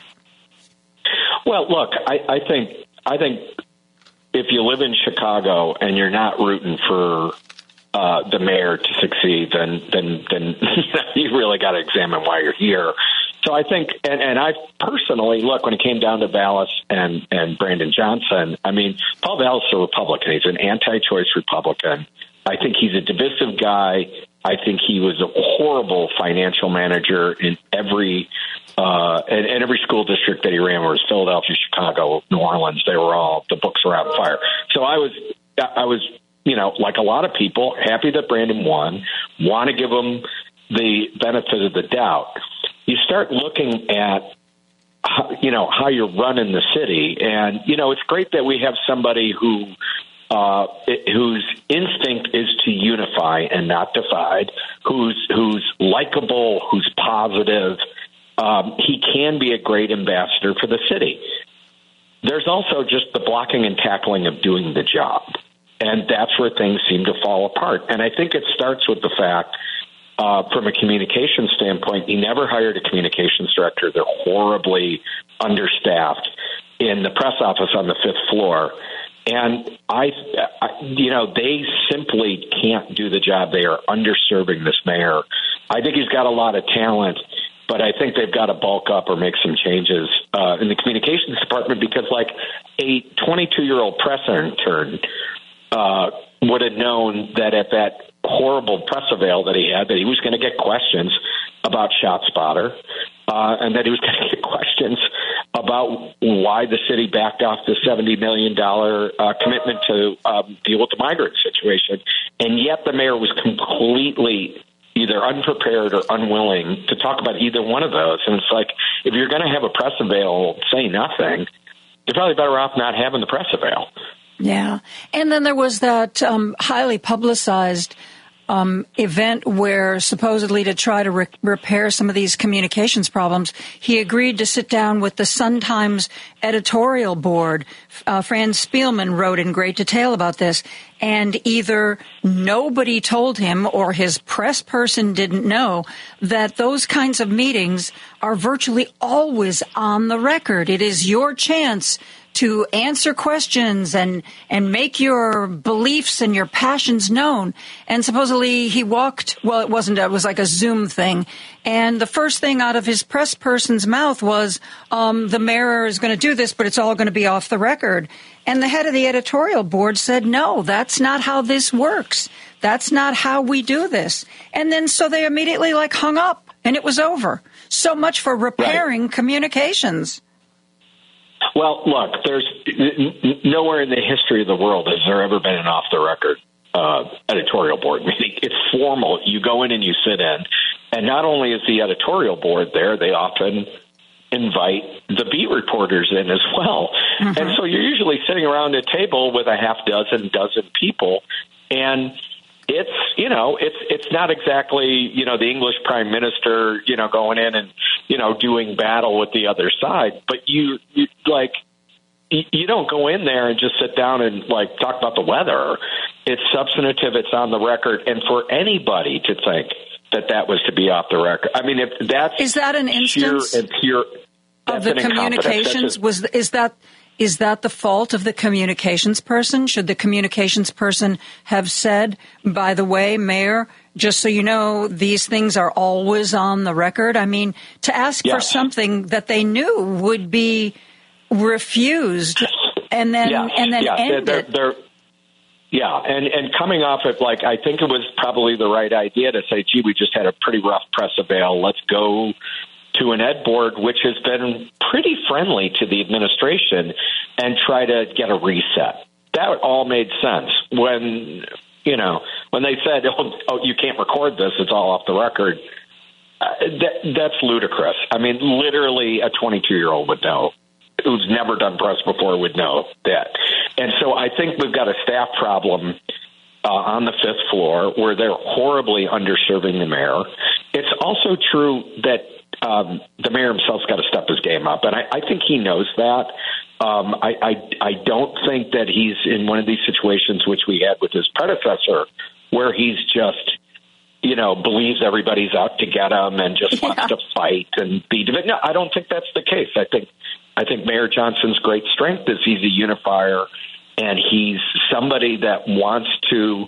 Uh, you know, doesn't just doesn't you know play petty politics just because it, it's something that's fun to him. I think he's genuinely uh, let's get around the table and figure this out kind of person. And I think that's why everybody was pretty excited when he came in. But I think he's blown through a lot of that goodwill now. If you were um, to sit down with him this afternoon, what piece of advice would you give him? Well, I, I, I think the next time he has a press avail, number one, you never do a press avail uh, or talk to a group of reporters unless you're making news, right? You got to have something before you know you go into the gaggle and they're all standing around and they're you know you know putting the microphones in your face or they're all on a on a Zoom feed. You got to have some news that you're making. Um, uh, that makes it clear that you're in charge, you're getting something done, you're doing what's in the interest of the city. And there's a million reasons you can do it every day. I mean, the fifth floor and the city touches everything. I mean, when, when you think about state law, federal law, county law, these lawmakers all make the laws. Mayors are the ones where the rubber hits the road. There's always something you can talk about. So, number one, you got to have something to talk about positively. But number two, you better sit and practice. Um, you know, they would call it a, a murder board in the White House, um, where where you where you do a where you do a you know it's it's it's you know campaign communication 101 where you put the principal in the seat and you fire questions at him mm-hmm. because you've got to have you know the substance ready too but you know he's also got to have commissioners who, who will stand with him uh, Mayor Daley did that all the time. Um, you know, the mayor was, you know, Rich Daley was by all, you know, wasn't a perfect mayor, but he was very, very effective. Uh, people, and the one thing everybody knew about Rich Daley is he knew, he loved Chicago. If he wasn't an expert, he always had a commissioner at his elbow who could answer the questions for him. Um, that's always works, and and there's some there's some bright people who are in that administration, and I think they've got to put them to better use. Is this what Jeanette Taylor, the alderwoman, was talking about a few months ago when she said, you know, we progressives, we have all these ideas, but we weren't really ready for basically the nuts and bolts of, of governing? And I know with, with Lori Lightfoot, people always said part of the problem was because she wasn't a politician, she didn't have a Rolodex of people she could call and rely on and bring into her administration. Um, is that what we're seeing here? I, I, look, I, all mayors have have uh, contrasting styles here. I think uh, Mayor Lightfoot was a prosecutor prosecutors are lone wolves, right? They don't work as a team. Yeah, maybe you've got somebody in the second chair, but their job is to go after people, push them against the wall, and say, I'm going to indict you if you don't flip on your buddy here. That's what prosecutors do, right? They are not people who get people around the table and say, hey, let's work this out together. So I think that she just heard DNA um, was not, you know, was was not exactly what you needed in, in the mayor's office. Now, Rich Daley was the state's attorney before that, but he was a state senator before that. He obviously came from a political family.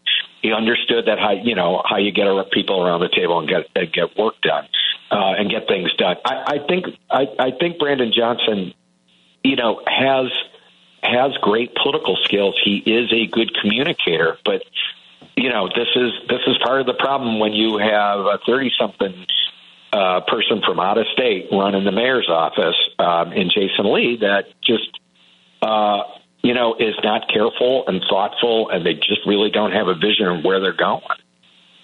Some people have said that the job of mayor of Chicago is just, frankly, just too big for one person. Do you, what do you think about that, Peter? Uh, I, I, uh, it's a big job, and it's interesting when you go and run for mayor. Um, that's kind of the biggest obstacle. It, it's really less about policy and issues. It's are you up to it? And you know, uh, uh, uh when when Rich ran ran for mayor, I think people thought, okay, here's a guy. He's been a state senator. He's been a state's attorney. His father was mayor. He knows what he's doing. Let's give him a shot.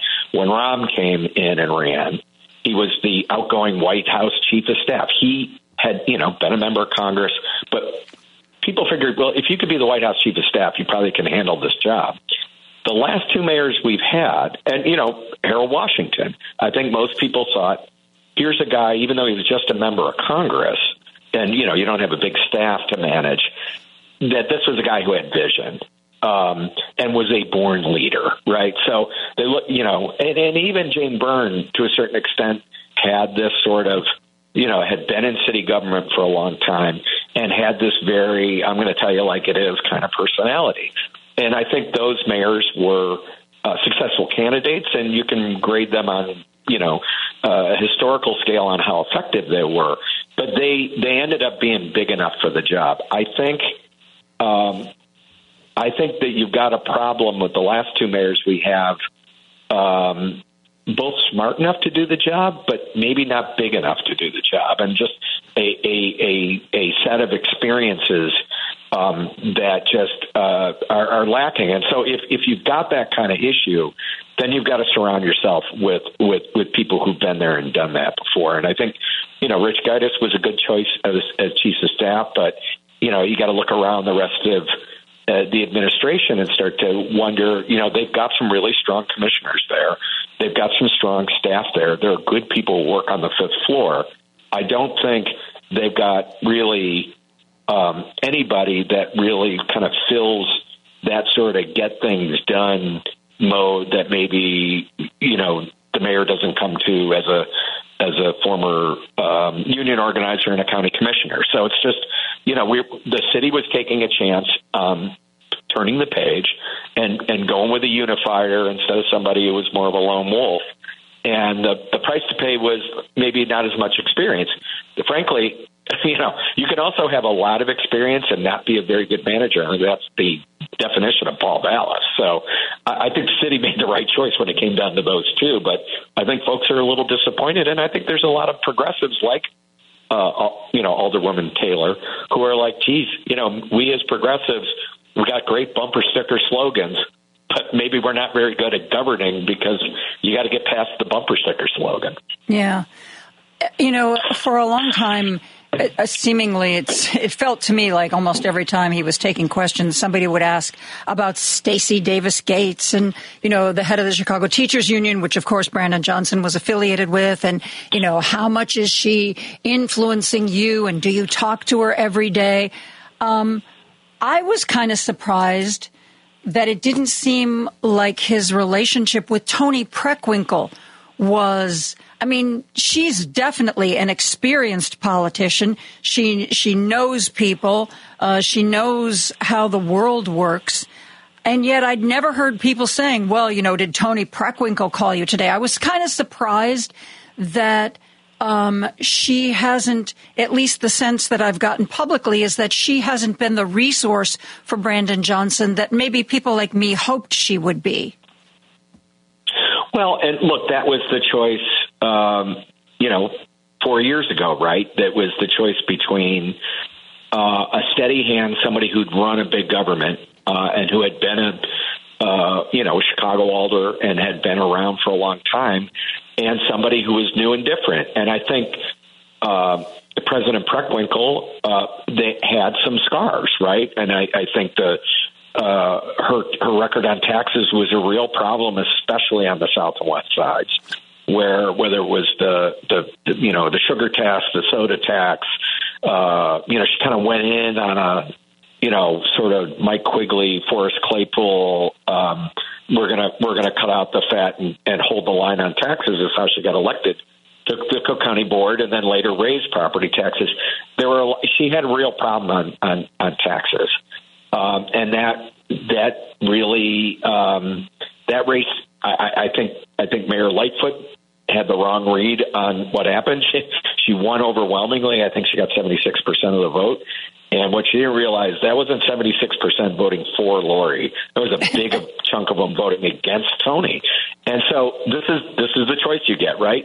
You can you can choose experience. Experience is always going to come with scars uh, or you can get somebody new, and they're always going to come with growing pains, and that's that's a fundamental choice when you're. Well, I guess what I'm saying a, is a mayor, that a governor, or a president. You know? I know that Toni Preckwinkle and Brandon Johnson were close.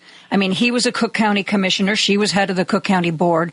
Um, you know, there was no secret that there was a lot of mutual respect there. And I'm just surprised it doesn't seem like she's had more influence or that she, it doesn't seem to me, at least from what shows that he has relied on her experience or her judgment or her suggestions. Because I can't, some of the mistakes I see him making, I agree with you, they're like rookie mistakes. But Right. If he were, it, it, seems to me that Toni Preckwinkle could have prevented some of those rookie mistakes. Well, I, I think that there's always, even even the closest of political allies, there's always friction between the Cook County Board president and the mayor of the city of Chicago. Uh, jurisdictional issues, getting people to sit around the table and work together. Uh, you particularly have a lot of um, uh, discord when it comes between the county and the city on public safety. Right? You've got you've got a sheriff running the jail. You've got a state's attorney you know, running the prosecutor's office. You got the board, the board president who has an issue on it of you know how we're deploying you know these uh, the, the the sheriffs that are in police cars, uh, which for years and years and years, you know, city of Chicago taxpayers paid their Cook County taxes, and those cars drove around in unincorporated Cook County doing nothing. They're finally coming back downtown where they belong. Uh, and helping out with some of the some some of the issues take take some of the pressure off the CPD. But I think there's just some basic jurisdictional problems with the way our uh, Illinois government, which has way too many units of government. We have like 800 units of government. The, the, the city, the state, the state with the second most has like 500. So you get a lot of jurisdictional beefs um, that are problematic, and I think that happens even with close allies. But um, I don't know. I, I don't work on the fifth floor. I, I don't work at county hall. Um, there may be more cooperation than there are than there is. I, I think there's a lot of people who look back at the election four and a half years ago and said, "Geez, maybe we'd been better off with Toni Preckwinkle." um, you know, let's let's let's take let's take you know somebody who's run stuff before uh, and maybe is a little old school um, rather than somebody new. And I, I, I think what I worry about is that Chicago is set up because the job is so big that we're going to have a series of one-term mayors, uh, mm. the way Portland, Portland, and Seattle and other cities have had, and it that becomes very unmanageable, ungovernable. You just can't have a vision and stick with it. That's very interesting because I suspect the same thing. And that's, I guess, partly why I'm so worried about this communication gap because um, unless unless Brandon Johnson can land this plane, I don't see any reason why he would get reelected. And you know what happens to a city when you see that kind of revolving door, Peter? It, it's not helpful, and I think I think if you look on the flip side, where you had cities that have been a mess and then get um, solid leadership, uh, look at Detroit. Uh, Mike Duggan is the is the mayor of Detroit. Uh, he just got reelected overwhelmingly, um, and you know, which is tough. I mean, uh, it's a tough city, but he started at the at the bottom. First of all, he he was a guy who uh, always you know did um, weekly town hall meetings. Uh, now, I'm not saying that this is what the next mayor of Detroit, Chicago should do, but this is he had his ear close to the ground.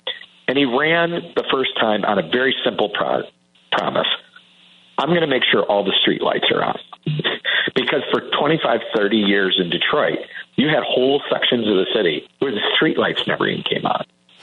So he just said, we're going to take care of this one step at a time. All the street lights are on now. Guess what? Now people are walking.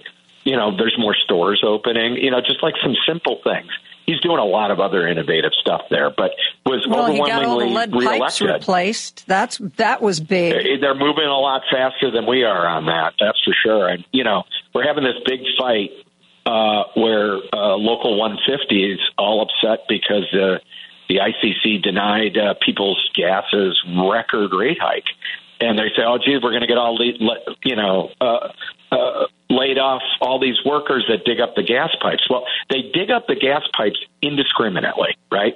They just do it because that's how People's Gas made six years straight profits. And meanwhile, you got people in Englewood. Fifty percent of the people in Englewood are behind on their gas bill. Some of them, all, the average bill is like nine hundred dollars because they're digging up gas because they make they make money. And here's the, here's the kicker: uh, the pipes blow up at the same rate that they always have. They're not any safer. So you know, uh, you know, Alderman Hall, Alderman Vasquez wrote a letter in the Tribune this week that says we're digging up the wrong pipes. Let's hire all those union contractors and dig up the lead service line so our kids aren't poisoned with lead. And forget about the willy nilly people's gas profit machine. Yeah, let's dig up the pipes that the gas pipes that are that are unsafe and try to fix them. But let's not spend nine billion dollars digging up the city and have the gas uh, pipes just as dangerous as they always said. Let's go get those lead pipes. That's the kind of mayoral leadership that I think people want. Like, just go get something done.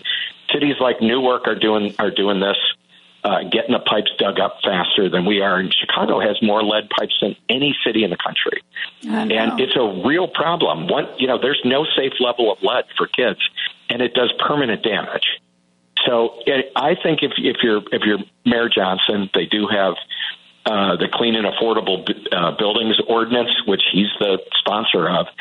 Uh, and all that says is from now on, we're just when you when you build a big building in Chicago, it's got to be all electric, no more gas and that'll that'll save people money and that'll eliminate this problem here. And let's let's go hire these union contractors to dig up the lead pipes. So I What think if concept. you do things like that, Yeah. yeah, it's amazing. but look, there's a lot of ways that this mayor can move forward. We do have the Democratic convention coming up. That can help be a t- page turner if that's a success. Um, you know, double edged sword. If it's And- if something goes wrong there, it's going to be a problem. But I think there's a real uh, opportunity for Mayor Johnson to kind of turn the page there and say, hey, look, we you know, we had a great convention. We're digging up these lead pipes. We're fixing some of the things in the schools, and you can show some progress, and people will give you the benefit of the doubt in Chicago. Do you think most residents of Chicago care as much about hosting the DNC as people like you and me and the mayor and the governor? Um, I'm not so sure they do. Uh, I don't know. I think there's going to be a lot of people probably plan a uh, a, a, a, trip downstate to go to a state park or something with their kids, uh, or or go go visit their their their their family elsewhere because you know places are a little crazy. I, I, I do think there's a pride in Chicago when you land a big thing. You know, we had the NATO summit here. We've had you know big big. Uh, conventions at um, McCormick Place. Um, Lollapalooza, I think, has been great. You, you have some of the uh, you know, some of the other things that we've done in Grant Park with, with, with Blues Fest and Jazz Fest. And, you know, people are, people are proud because Chicago puts on a great show. We've always been good at that. Um, and, you know, I think uh, let's just hope the Democratic convention is more of a success like Lollapalooza and a little less like NASCAR where things were a mess. Yeah. Let's let's hope so. Um, Peter, we're going to uh, pause our discussion and take a break for news. I'm talking to uh, political advisor, political strategist Peter Giangreco. We are going to take a break for news and we are going to continue our discussion. Remember, if you would like to call in and uh, be a part of this talk, 773 763 9278. We'll be back after the news. Because facts matter. You're listening to WCPT 820. Joan Esposito, live, local, and progressive. Quite frankly, I get most of my news from you. Joan Esposito Y'all ready for this? on WCPT 820. And I am joined by Peter Giangreco, political strategist. Peter, we've been talking uh, local Chicago stuff, but let's, I was going to say let's talk state, but actually talking about J.B. Pritzker kind of feels like talking about national politics as well. I mean, he's not, I don't think, as overtly uh, campaigning uh, to be considered for a Democratic presidential nod as Gavin Newsom or Gavin Newcomb, as uh, Donald Trump calls him. But he's certainly out and about and uh, raising his profile outside of Illinois. What do you think about all that?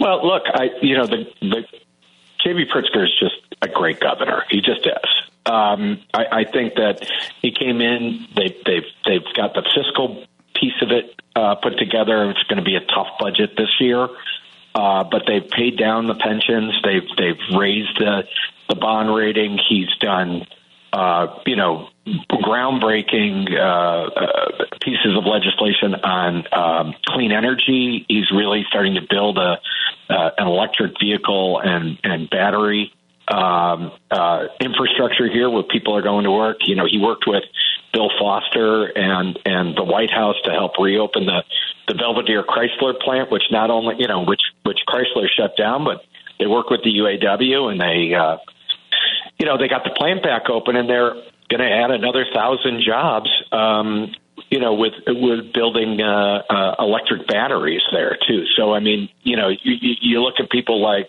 you know J.B. Pritzker, and you, you, you look at his record, whether it's on jobs, the environment, uh, healthcare. Uh, he's got a great record. Now, the question is, you know, there's been a lot of governors who've run for president who had great records and didn't get anywhere because it, it's more than just a conversation about what you do in your state, right? You got to be able to inspire people and create a vision. I think, you know, that's probably not where the governor's strengths are. You know, he's not going to go on and light up a room. Um, but you know, this is a, this is a guy who I think does a really good job of his job. He also is a good advocate for our party, and he's been putting his money where his mouth is uh, on on a lot of the abortion referenda. He, uh, big contributions to, to the effort in Ohio.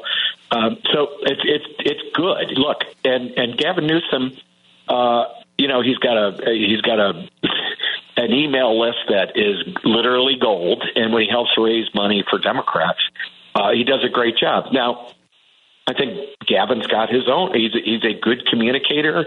I, I, I comes off as a little bit of a game show host for me, so it's not my favorite.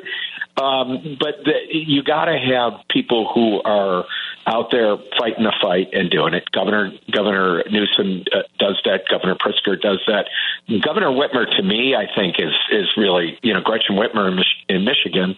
Uh, really, I think is is is the you know you're looking at two, you know 2028. I think really our ideal candidate. Um, I'm a little biased because she's a client of ours, um, but I think that she's built a record uh, on jobs, on uh, reproductive rights, on, and she's done it with a one seat majority.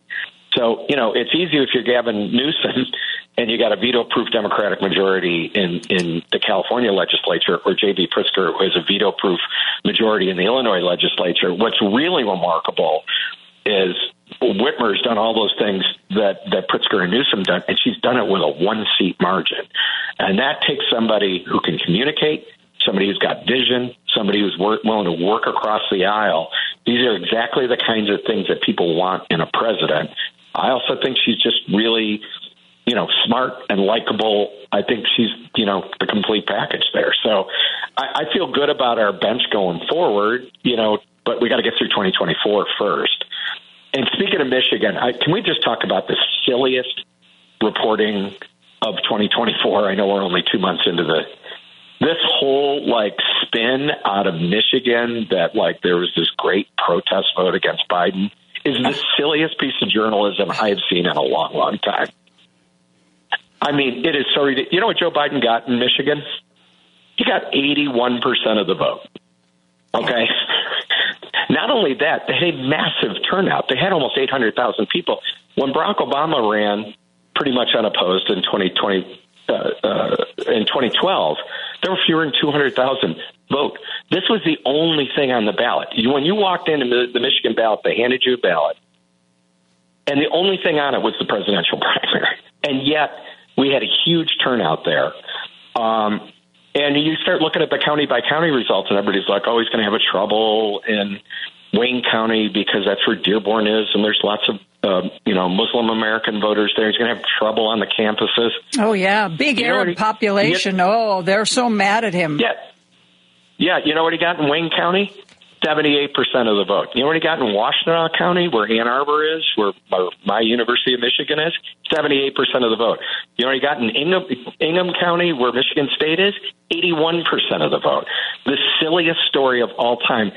Uncommitted in Michigan got about as many votes as Michael Bloomberg and and Elizabeth Warren got in 2020 after they pulled out of the race. They weren't even, they had suspended their campaigns. And yet you get a couple of reporters whose editors are leaning on them for a story and they got to sell newspapers and they got to get clicks. And they come up with this thing. Now, this is not to belittle what's going on in Gaza. 30,000 dead people is horrific. And if you don't watch the news every night and cry a little bit, there's something wrong with you, right? But this story, as a political story, is just ridiculous. And the journalists that have written those stories really ought to look themselves in the mirror and go, I really got this one wrong. Yeah. Now, you want a real protest vote? Nikki, Nick, you know, Donald Trump has got 67% of the vote. Nikki Haley almost won a few counties, including Washtenaw. Mm-hmm. That's the real, that's the real protest vote. If you want to write a truly journalistic, valid piece, write it about how Nikki Haley, uh, who nobody thinks is going to win the nomination, still got almost 25% of the, you know, you, you know, Yeah. got Instead of 27% people, of the vote. I've, that's one thing that has puzzled me because we all know that Donald Trump has a stranglehold on the Republican Party. And instead of saying, oh my God, look at this, South Carolina, Nikki Haley got almost 40% of the vote. I think that Right, should have been the right. story, not, oh, well, Nikki Haley didn't win. It's, you know, shame on her. It's her own, she was governor. She, you know, and I'm like, seriously? Yeah. I don't know. I don't see it that way. Apparently the Koch network sees it that way since after South Carolina, they decided to uh, take their big checks elsewhere. Um, but, you know, my attitude was, you know, for somebody who's got such such a wall to climb, I think Nikki Haley is doing pretty good. Well, look, and and here's the here's the thing that's really interesting.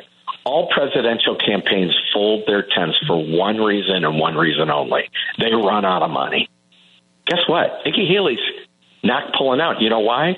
Because she's still got a cadre of people who send her 25 and 30 and 40 bucks who are Republicans, who are dyed in the wool Republicans. They don't think like you and I do, or most of your listeners do. But they understand that Donald Trump has hijacked their party, the party of Ronald Reagan, the party that you know used to stand up to Russia instead of going to bed with them, uh, and they are furious about what's going on in their party, and they're willing to write checks to somebody they know is going to lose. That's a protest vote. That's a that's something that's lasting. And I tell you, if the Supreme Court does rule that um, presidential immunity uh, doesn't apply, which I you know, I'd be flabbergasted. You know, you never know with this Supreme Court, but you know, I think if if you if you're if you're a legal scholar, it seems like that's a pretty solid case. Then you know the one thing that really can flip it. If you go back, you remember those New York, New York Times state by state battleground polls a couple of months ago, which everybody flipped out about and should have, uh, because it shows you know how much trouble the president's in right now. If you looked at the last question all the way at the bottom of the crosstabs, they asked if Donald Trump was convicted of a felony, who would you vote for? And every one of those states flipped. So this is a big deal. This this presidential immunity ruling, which I guess we're going to get in June, uh, if they rule that that that that Trump has no immunity, which you know I think the D.C. Court of Appeals really really that was a tremendous decision. Just from I'm not a lawyer, I'm not a constitutional scholar, but just reading about it, they did their homework. They got it right. Yeah. Um, and they they wrote it emphatically. I mean, I believe the decision was no, no, hell no. Yeah, yeah, and it was and, and it was amazing both the for how incredibly uh, sound it was from a constitutional standpoint. Also, the speed with what they did. I mean, understanding how urgent this is. So, you know, I was worried that the Supreme Court was going to take the case and then just drag their feet and let June go by and just run out the clock. Um, the bad news is they're going to take it up. The good news is it looks like they're going to have it done in June, and then uh, and then the case on January 6th can can can go to trial, and we'll have a decision probably by August or September. So, um, you know, I would have rather have seen the Supreme Court just say, you know what, the D.C. Court of Appeals got it right. We're not going to hear it. But yeah, you know, the way the way it works is it takes four justices uh, to t- to to force a case to be taken up. So you can guess at who those four are. Amen you know, that. Yeah, Thomas Alito, probably. You know, Gorsuch. Uh, uh, Peter, I'm I'm um, not a, a lawyer. Don't pretend to be. But I heard one pundit say that you know the Supreme Court was going to help Donald Trump either way, no matter how they ruled, by just giving him um, more delay, more delay. You know, we're going to hear yeah. arguments uh, in April. We're, you know, we don't, we're not going to tell you when we're going to have our decision. And one of the legal experts I saw on cable news said that uh, you have to assume that this is that they're not going to give their judgment till the last possible minute, and which would mean basically July 1st we would know what was going on and they said Jack's the earliest Jack Smith could bring a case after that would be October, and he, they said I can't imagine that you know even Jack Smith is going to want to start a trial that close to the election. And I thought to myself, really, July, August. September, it's going to take four months. You think the guy's not ready right here, right now? Um, yeah, do you I, think that I, was? I wish I knew. Yeah. Yeah, I wish I knew more about it. Um, you know, this is this is this is a place where you know you don't want you know. I'm not a lawyer, but I play one on TV. I'm not going to do that. Exactly, that's um, what I do. But I, I, I got to believe that you've got four solid votes with Roberts and the three liberal justices, and the the question comes down to, you know, for Kavanaugh or Amy Coney Barrett or you know, maybe Gorsuch. I don't know. Um, oh no, I think I think actually, Gorsuch is a foregone conclusion. I think yeah, he's I think a so member too. of the I axis so of e- evil. Um, but you know, well, he came we'll- upon it honestly. You know, But, you know, if they do decide, the worst EPA administrator we ever had. You know, Um, if let's let's take this to its ridiculous conclusion. If they decide that Donald Trump is right and he's basically immune from everything all the time, what's to prevent Joe Biden from calling up SEAL Team Six and saying, you know what? Uh, there's a few justices on the Supreme Court who I think are guilty of treason. I want you to take them out. I mean, he wouldn't do that. We know he wouldn't do that. But essentially, if they give this blanket immunity, he could do that. Yeah, it's crazy. It, it, it's crazy from a, and you don't have to be a constitutional scholar. Anybody who's gone through fourth grade social studies class knows there's something called the balance of, of, of power and separation of power, right? And if you're immune from Congress and you're immune from the courts and you're immune from the executive, you're king. Okay, you're not president anymore. You're king. Um, and and that should be frightening. And, and look, you know, for for all the folks out there who have a problem with Joe Biden on the economy, or have a Joe, problem with Joe Biden on Gaza, or have or just think Joe Biden's too old, there's something on the line that's bigger than Joe Biden here. Okay, this literally could be our last free and fair election. It's not an overstatement to say that. And so, for all of our friends in Michigan who voted uncommitted, fine, we heard you. You had your protest vote. You better be ready to vote for Joe Biden in the fall because that's maybe the last time you ch- you cast a ballot that gets counted. Yeah. And it's not an exaggeration. Sadly, So it is, everybody it should have their protest, say their say their piece. Um, and look, the, and on Gaza, I would say a couple of things. First of all, the only way there's going to be a ceasefire is if Joe Biden works with the Egyptians and, and, and the government of Qatar and gets it. Joe Biden's your if you if you are pro ceasefire, Joe Biden's the only one that's going to get you a ceasefire.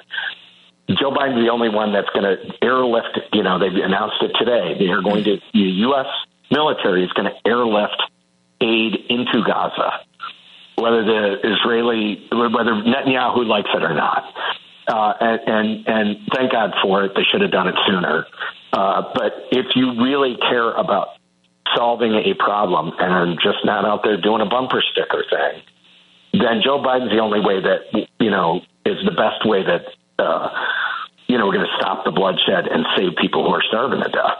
So that you know this is this is the difference between governing and bumper stickers.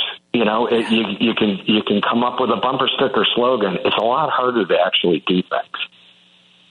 And this is a guy who does things. So uh, you know, this is this is uh, you know, we as a party we just got to come together because this is much bigger than Joe Biden here.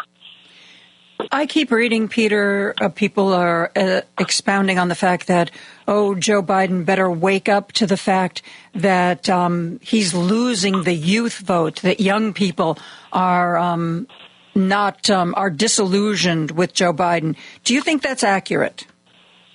I, I do. I, I, think that you know the 18 to 34 year old cohort. They are different people. This is not the Obama young people. Okay, they are they are culturally different, especially males 18 to 34.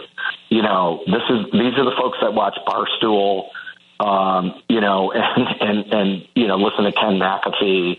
Um, they are not liberal. Okay, they they are a little you know they they they, kind of, they like the sort of machismo of of of, of Trump.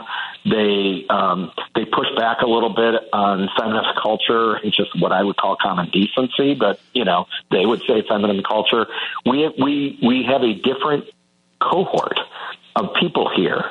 And I think you've got, you know, people who are 18 to 34 year olds who are more progressive or who care about Gaza, and God love them, they should uh, because what's going on there is a travesty. It's it, it's a tragedy.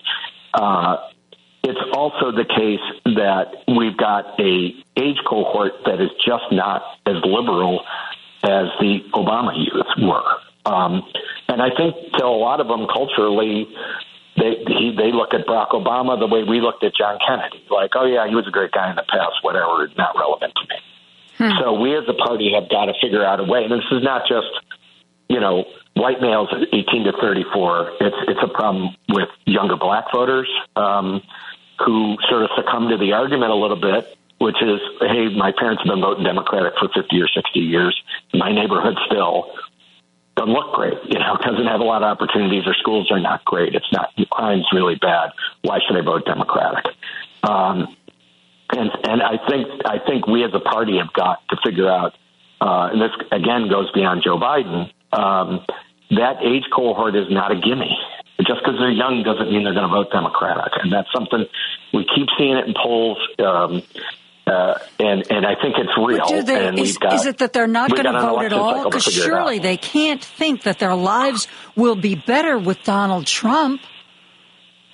Um, some of them do, um, and it's up to us to lay out the case of why Trump's bad and why a vote for Biden is better for their future. And you know, there's a lot of choices that look. The, the Biden campaign also really needs to do a better job of setting up the contrast, which is to say, look, if you want a future where Donald Trump's the president, first of all, your your vote might never count again. But like even putting that aside, let's just do an economic argument and a personal argument here. If Donald Trump gets elected again, his tax policy is going to be another round of tax cuts where his tax cut, ExxonMobil got a bigger tax cut than every man, woman, and child in the state of Wisconsin did. Is that what you want, or do you want a middle class tax cut that Joe Biden's that, that your taxes will be lower, that somebody making over four hundred thousand dollars will be higher. That's a that's a contrast. There's 21 million people who have health care because of the Affordable Care Act. Donald Trump's going to get rid of it. Joe Biden's going to strengthen it. Do you want to not have health care? And if Joe if, if Donald Trump is elected, there will be a national. They will push for a national ban on abortion. They will make IVF like they did in Alabama, illegal. They will take away contraception. You know, you're talking about 86, 88% of people under the age of 34 say, I don't want that. So the Biden campaign's got to do a better job of let it, laying out the choice. You can choose Trump. Your taxes will be higher. Your health care will be gone, and your and your uh, uh you know you won't have bodily autonomy anymore. Or you can pick Joe Biden, lower taxes, uh, stronger health care, and you'd be able to, you know, get contraception so you don't get pregnant and get IVF if you want to get pregnant. It's going to, mm-hmm. you are going to have your choice and not some have politician in Washington tell you what to do with your body. So it, it's up to this campaign and all the other campaigns uh, for U.S. Senate and governor and, and, and other races to drive that choice and make it clear to people what the choice is. Do you think that then the strategy should be rather than, you know, uh, Joe Biden traveling across the country to basically say, you know, I built that bridge and and I'm, you know, I'm a big union supporter, that maybe it is more practical to just attack Donald Trump and point out uh, the the differences? It's, it's not an attack. It's it, it's a question. They are the Biden White House and the Biden campaign has been running a campaign about how the last four years have gone. And what I'm arguing is they should be running a campaign about what the next four years is going to be about. Uh, we had the same problem with with uh, on the Obama campaign in 2012. We knew, even though the president had brought the country back from the worst economic disaster since the Depression, people still didn't feel good about the economy. They didn't feel good about the last four years. So we made the whole campaign about the next four years. We had a 20 page economic plan for middle class security, and we drove that message on TV, in the mail, digital, door to door about here's our plan. Compare our plan to Governor Romney's. Guess what? Governor Romney didn't have a plan. And we made we made the campaign about the next four years, and that's how Barack won. The Biden campaign has to do the same thing, and they need to do it on taxes, they need to do it on health care, and they need to do it on the Republicans who want to ban abortion and ban in vitro fertilization and take away, you know, you and your partner's uh, uh, choices on whether to have a family or not. Okay, that makes sense. Because it's, it's, a way to show the differences without necessarily just being negative, negative, negative. Um, right. I really hope that some of that breaks through with uh, the younger audience. Um, there was a woman I interviewed over the summer who was John Fetterman's TikTok whisperer, a very a young ball of fire, And I kept thinking to myself, man, I wish the Biden administration would bring somebody in like this. And um, you know, as as you well know, at the Super Bowl, we got one of uh, we got Joe Biden on TikTok. I, I don't know if it was exactly the the kind of thing that's going to win over the youth vote, but hey, it's a start, right? Yeah, and look, I loved him on Colbert the other night. You know, putting the shades on and you know being mm-hmm. dark Brandon and all that. You know, you, there there is uh, there is some art to this. It's not just a science of you know uh, you know, put, put, putting a binary choice in front of people, you got to, uh, you, you got to, you, you, you got to make it funny. You got to make it inspiring. You got to make it cut through. Um, and and that's that's that's part of it. Um, you know, uh, back to the court case, I do think even if Jack Smith can't get a conviction, if you if you keep moving that baseline number, that number used to be in the 30s, it's moved into the 40s of people who think Donald Trump is guilty. You get that over 50, it's like he's it's like you've got you've got the court case done. Um, so I think I think there is uh, reason for hope that just the inertia and all the conversation about the court stuff really doesn't help Trump at all because as that number ticks up one, two, three, four points at a time uh, over the summer and into the fall, where people just think he's guilty, there's just not a lot of people. If you think he's guilty of a felony, of a crime, of insurrection, that you're going to vote for him, and that's that's been consistent even in even in the polling that has Trump ahead in the battleground states, which he is. Um, let's not forget it. Like, I mean, we had the election today, Donald Trump wins. But I think this over time, I think if the Biden campaign can drive the contrast and just the facts of the court cases continue to go forward, I think it's going to put us as a party in a better shot space than we are right now. Peter Giangreco, uh, Governor Whitmer is lucky to have you. He is a wonderful political strategist, and I always appreciate when you share your stories and your insights, Peter. Thanks for being here. Well, Governor Whitmer is uh, uh, lucky to have my partner Terry Walsh. That's that's, okay. uh, uh, that's all right. All right. Well, he's the go-to there. okay. We are going to take a break. We're going to be back with more after this. Joan Esposito, live, local, and progressive on WCPT 820. You know, every once in a while, our good friend um, Tony Fitzpatrick uh, says to me, Man, there's somebody you really ought to talk to. And I almost, well, without question, I find those recommendations to be really good ones.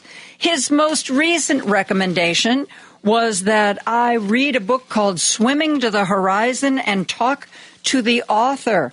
Uh, who Tony knows, Zak Mucha. Swimming to the Horizon is about Zak's experience working with the mentally ill, the psychotic, on the streets of Chicago. He spent seven years working as the supervisor of something called an ACT program, Assertive Community Treatment, working with people with severe psychosis, substance abuse, and other issues. He's written a book that is ostensibly a memoir uh, about his work with those using crack, suffering from psychosis and the people he found when he was a street corner social worker.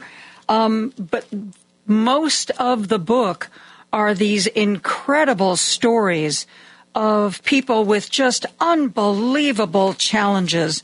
The ones that uh, Zak tried to shepherd through the system and tried to uh, make their lives, I guess, a little bit easier. Zak Mucha joins us now. Zak, what a book. What a book. Congratulations.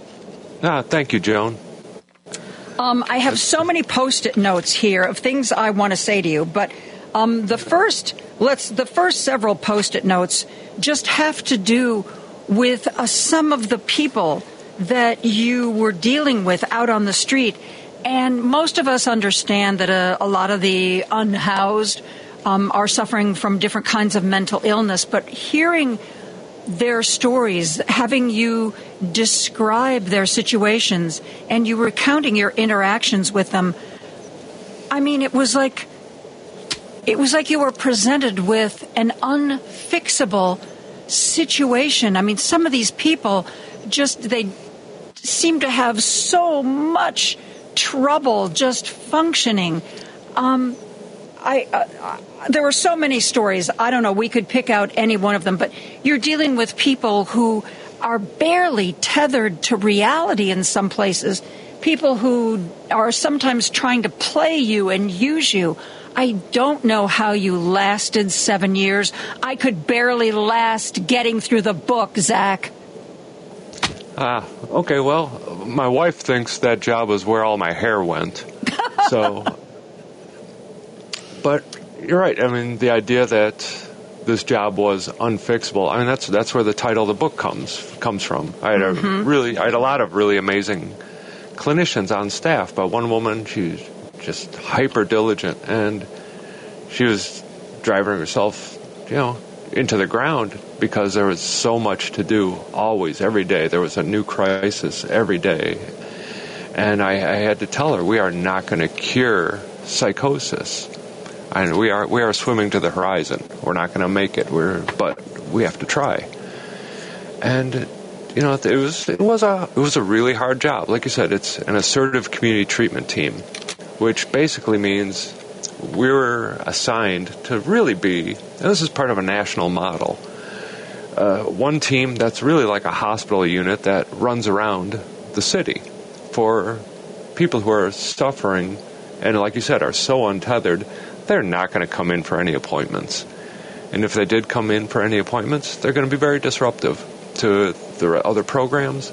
So we were very, ACT teams can be very separate from the rest of the mental health system because these are the people who have been failed by the mental health system for years. and they, by the time someone gets to us, when we were doing that work, they, they had really been you know, abandoned by everyone else. I, and the people we were working with had no social supports. They had no families, no friends. They were, you know, some people were sleeping, you know, in the streets. Somewhere, you know, part of my job was to go to hospitals when a hospital would call me and I would have to convince this person to work with us when they got discharged. So we were we were really involved with making sure someone had housing, making sure someone had meds, food. But you know, so many of them, Zak, they would tell you, "Oh yeah, I have my meds. I I didn't take them, or I had my meds. I flushed them down the toilet. I don't." And mm-hmm. I, you hear this a lot from people who are suffering from certain mental problems. I didn't like the way the meds made me feel. I don't want to feel yeah. normal. I don't want to feel average. When I don't take my meds, I feel special. Hmm. Well, you know when when let's say I, I'm I'm the patient, and if my symptoms are telling me that you know I have special powers, or that I know things other people don't know, or the CIA is after me the CIA is after me because I have I have really special important information. You know, it's the symptoms literally are a counter to the awful reality that someone has to live it, live with. That they're in a flophouse room on Wilson Avenue, and they have to get by on whatever it was at the time, uh, five hundred and seventy dollars a month, and you know, and but the the response to medications, yeah, the, especially heavy antipsychotic meds, the side effects themselves are horrific. I mean, they literally shorten people's lives, but, along with well, then everything that what happens. Do, when mm-hmm. the antipsychotic meds work, what is well, what's the best case scenario? You've got somebody that's really untethered to reality. They've got these antipsychotic meds. They take them. What is the benefit? What is the downside? The benefit is that it reduces the symptoms enough that the person can stay tethered to the world and have some interactions and build relationships. And, and I, I, would tell the team that you know, medica- you know, medications work. and they work. Sometimes they don't. It's different for every person. But I would I would tell the team it's more important that we build. The, the medications are not as important as the relationship to the client. They have no one on the planet you have to be there. You are on call 24 7 for this person on your caseload. If you say you're going to do something, you have to do it. Because the last thing anyone has, whether they're on meds, off meds, psychotic, not psychotic, the last choice any of us have is has is who am I going to trust? That that that is all. That is the basic thing we can always hold on to. But we have trust has to be earned. You know, it, it's why. You know, we, we actually had I had a banner in the office, and it said, "If you can't be counted on, you can't be counted in." And it was really a message to the staff that you have to prove yourself to your patients. You have to prove yourself to your teammates. And we had to back each other up. We had a lot of situations that were scary and violent. And, you know, so we really had to be there for each other and other people. You say and, in the book, I got a lot mm-hmm. of clients who were described as, quote, nice by the referral sources, and I learned this uh-huh. adjective could be, should be taken as a warning. uh-huh. Okay, why? Nice doesn't say anything. It, nice is sort of an absence of any other quality. It nice, yeah. It, it's you know, if I say Joan is kind, you know, it's like all right, then I then I have evidence to say Joan did this, Joan did that. If I say Joan is nice, that could, that could simply mean she didn't offend me. I mean, there's a Buddhist monk in Scotland, and at one of his zendos, he warned everyone no one here is going to be nice to you. We will be kind, we will be generous, we will be patient, but no one is going to be nice. Nice people are, are just hiding, you know, hiding, hiding their aggression. So I, nice doesn't say anything, which is why I, I think it should be gotten rid of. Hmm. I'm talking to Zak Mucha. His book is Swimming to the Horizon. It is um, largely about the seven years he spent working with those with the most severe mental illness, illnesses who are on the street. Uh, we are going to take a real quick break. We're going to be back with more after this. Joan Esposito, live, local, and progressive on WCPT 820. Zak Mucha has written about his experience um, spending seven years on the streets of Chicago working with the most severely mentally ill people. As he said to another mental health professional, we're never going to clear our caseloads. We're swimming to the horizon here. And that's what the book is titled, Swimming to the Horizon. And uh, Zak, one of the things that uh, struck me you know, we always hear about interactions between particularly Chicago police officers and the mentally ill, interactions that turn violent or go awry, and a mentally ill person uh, ends up getting injured or even killed. And sometimes it feels like every interaction between a cop and a mentally ill person is like that, if that's all you hear. But in your book, you talk about a lot of these people who either they or their family members regularly call the police when they need help or when they know they need to be hospitalized. And I guess what surprised me is that so much of these interactions are handled appropriately by the police. And I really, I don't know that you meant this, but I really felt sorry because, you know, we ask our cops to be social workers and therapists as well as peacekeepers and you make it just seem like there are so many cops. It's like, yeah, we know this guy, we know which hospital to take him to. That um, that the that the interactions between police and the mentally ill are not always resulting in in violence or somebody getting hurt. Uh, I don't know, you know, you sort of take that for granted when you write the book, but so many of us only hear about the really bad experiences. And it sounds like a lot of cops just get used to, oh, yeah, we know him, we know his problems, we know what to do. Is that, would you say that's accurate, that most of the interactions are fairly benign or even positive? I, I would say that the interactions went, you know, I don't know what positive, but were at least nonviolent. Yeah. Because I and my staff were there, that there was someone there to help with help the police to to say what's going on. This is mm-hmm. this is what it is. I mean, we were really there mediating the situation, and you know, and I, and I agree. The police should not be. They should not be making. They should not be addressing all these calls. I, I sometimes they are definitely needed. I mean, I, in the book, I there's one situation where one man was doing a really good job fighting the police, and I jumped in and I got tasered along with him. But okay, I jumped in so it didn't get more violent.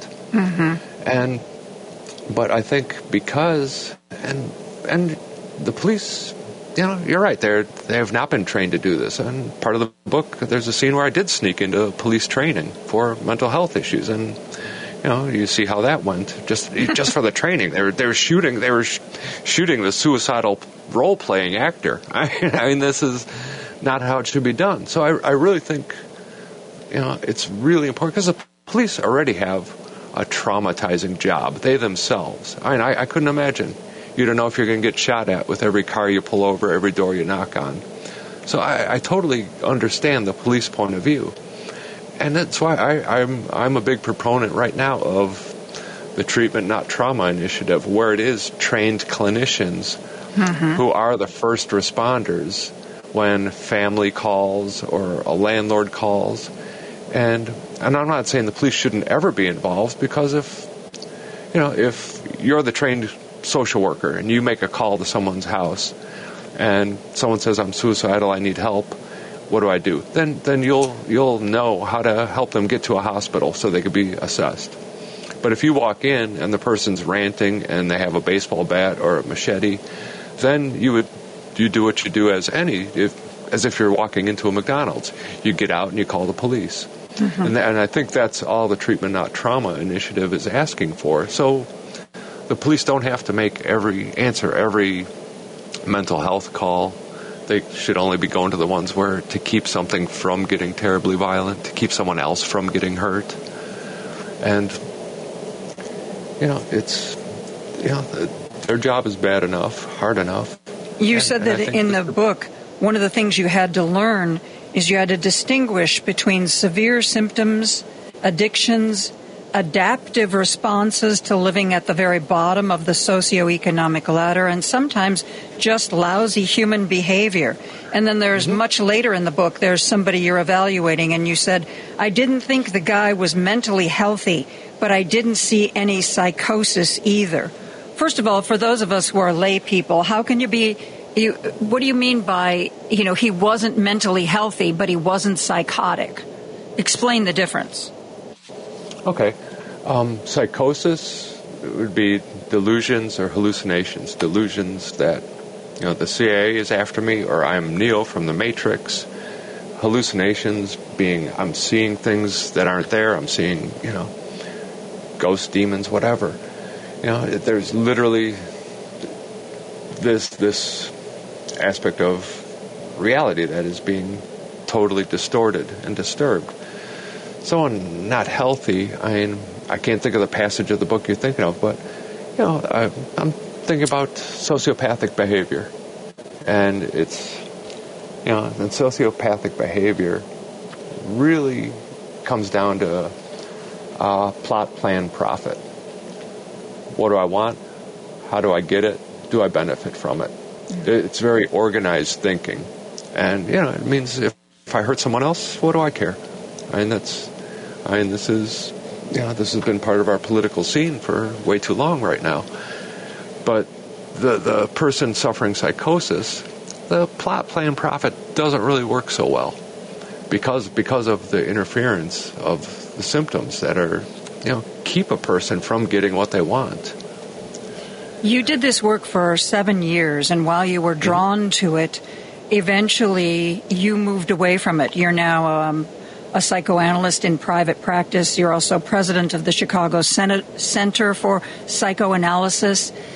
When you were doing the work, you talk about being drawn to it sort of for good reasons and for bad reasons. Um, t- Talk a little bit about that and why you finally decided it was time to move on. Well, I was drawn to this work because it seemed it seemed like the most extreme aspect of this of this work, and partly because I didn't know any better. I mean, I was, I was promoted. I was promoted as supervisor of this ACT team only a couple months after I graduated school, and I had done a whole bunch of stuff before I even went to social work school. I was not a kid when I was doing this, but uh, know, and I also had my own class biases that sit down therapy and especially psychoanalysis was just for rich people or the worried well.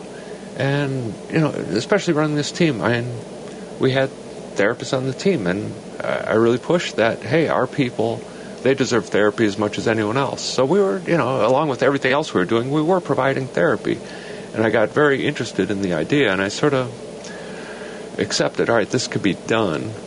And I, and I got very interested in this other thing that seemed very extreme, psychoanalysis.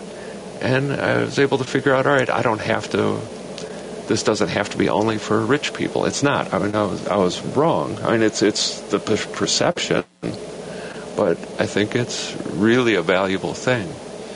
Uh, this psychoanalytic training, it's totally changed, you know, how I, how I work. And I think it's, I think it's an important part of what should be an important part of training for people who are doing this kind of work with ACT teams, working in the community, working in clinics. I mean, because none of us had training, really. And it's part How of do you train real, for something like this? I mean, it's. Well, I that's guess. that's part of why I wrote the book. Yeah. I mean, because there isn't there isn't any, and you know, the the most inexperienced clinicians with the least amount of resources get thrown at the most damaged and needy needy population, where the most resources should be put. And so it's just this horrible thing where it burns out clinicians. A lot of people didn't last two years doing this job. Wow. I can, oh my God, I can see why. Um, like I said, um, I barely could get through the book reading about your experiences. But this is an amazing book. It's called Swimming to the Horizon by Zak Mucha.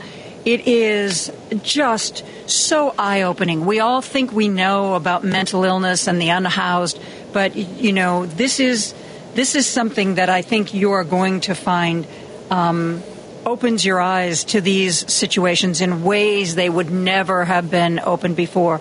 Zak, I'm so pleased you were able to join us and talk about this. It's an important book, and it's and it's really fascinating.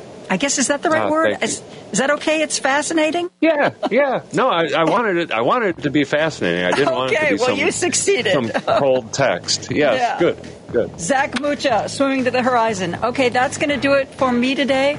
Um, I think Patti Vasquez has a co host today. That should be interesting. Um, have a great weekend. Find something that you love, something that brings you joy. And um, I will see you Monday at 2 o'clock. Richard Chu, of course, will be here at 6 a.m., so you want to start your day early with us. Um, have a great weekend and good night.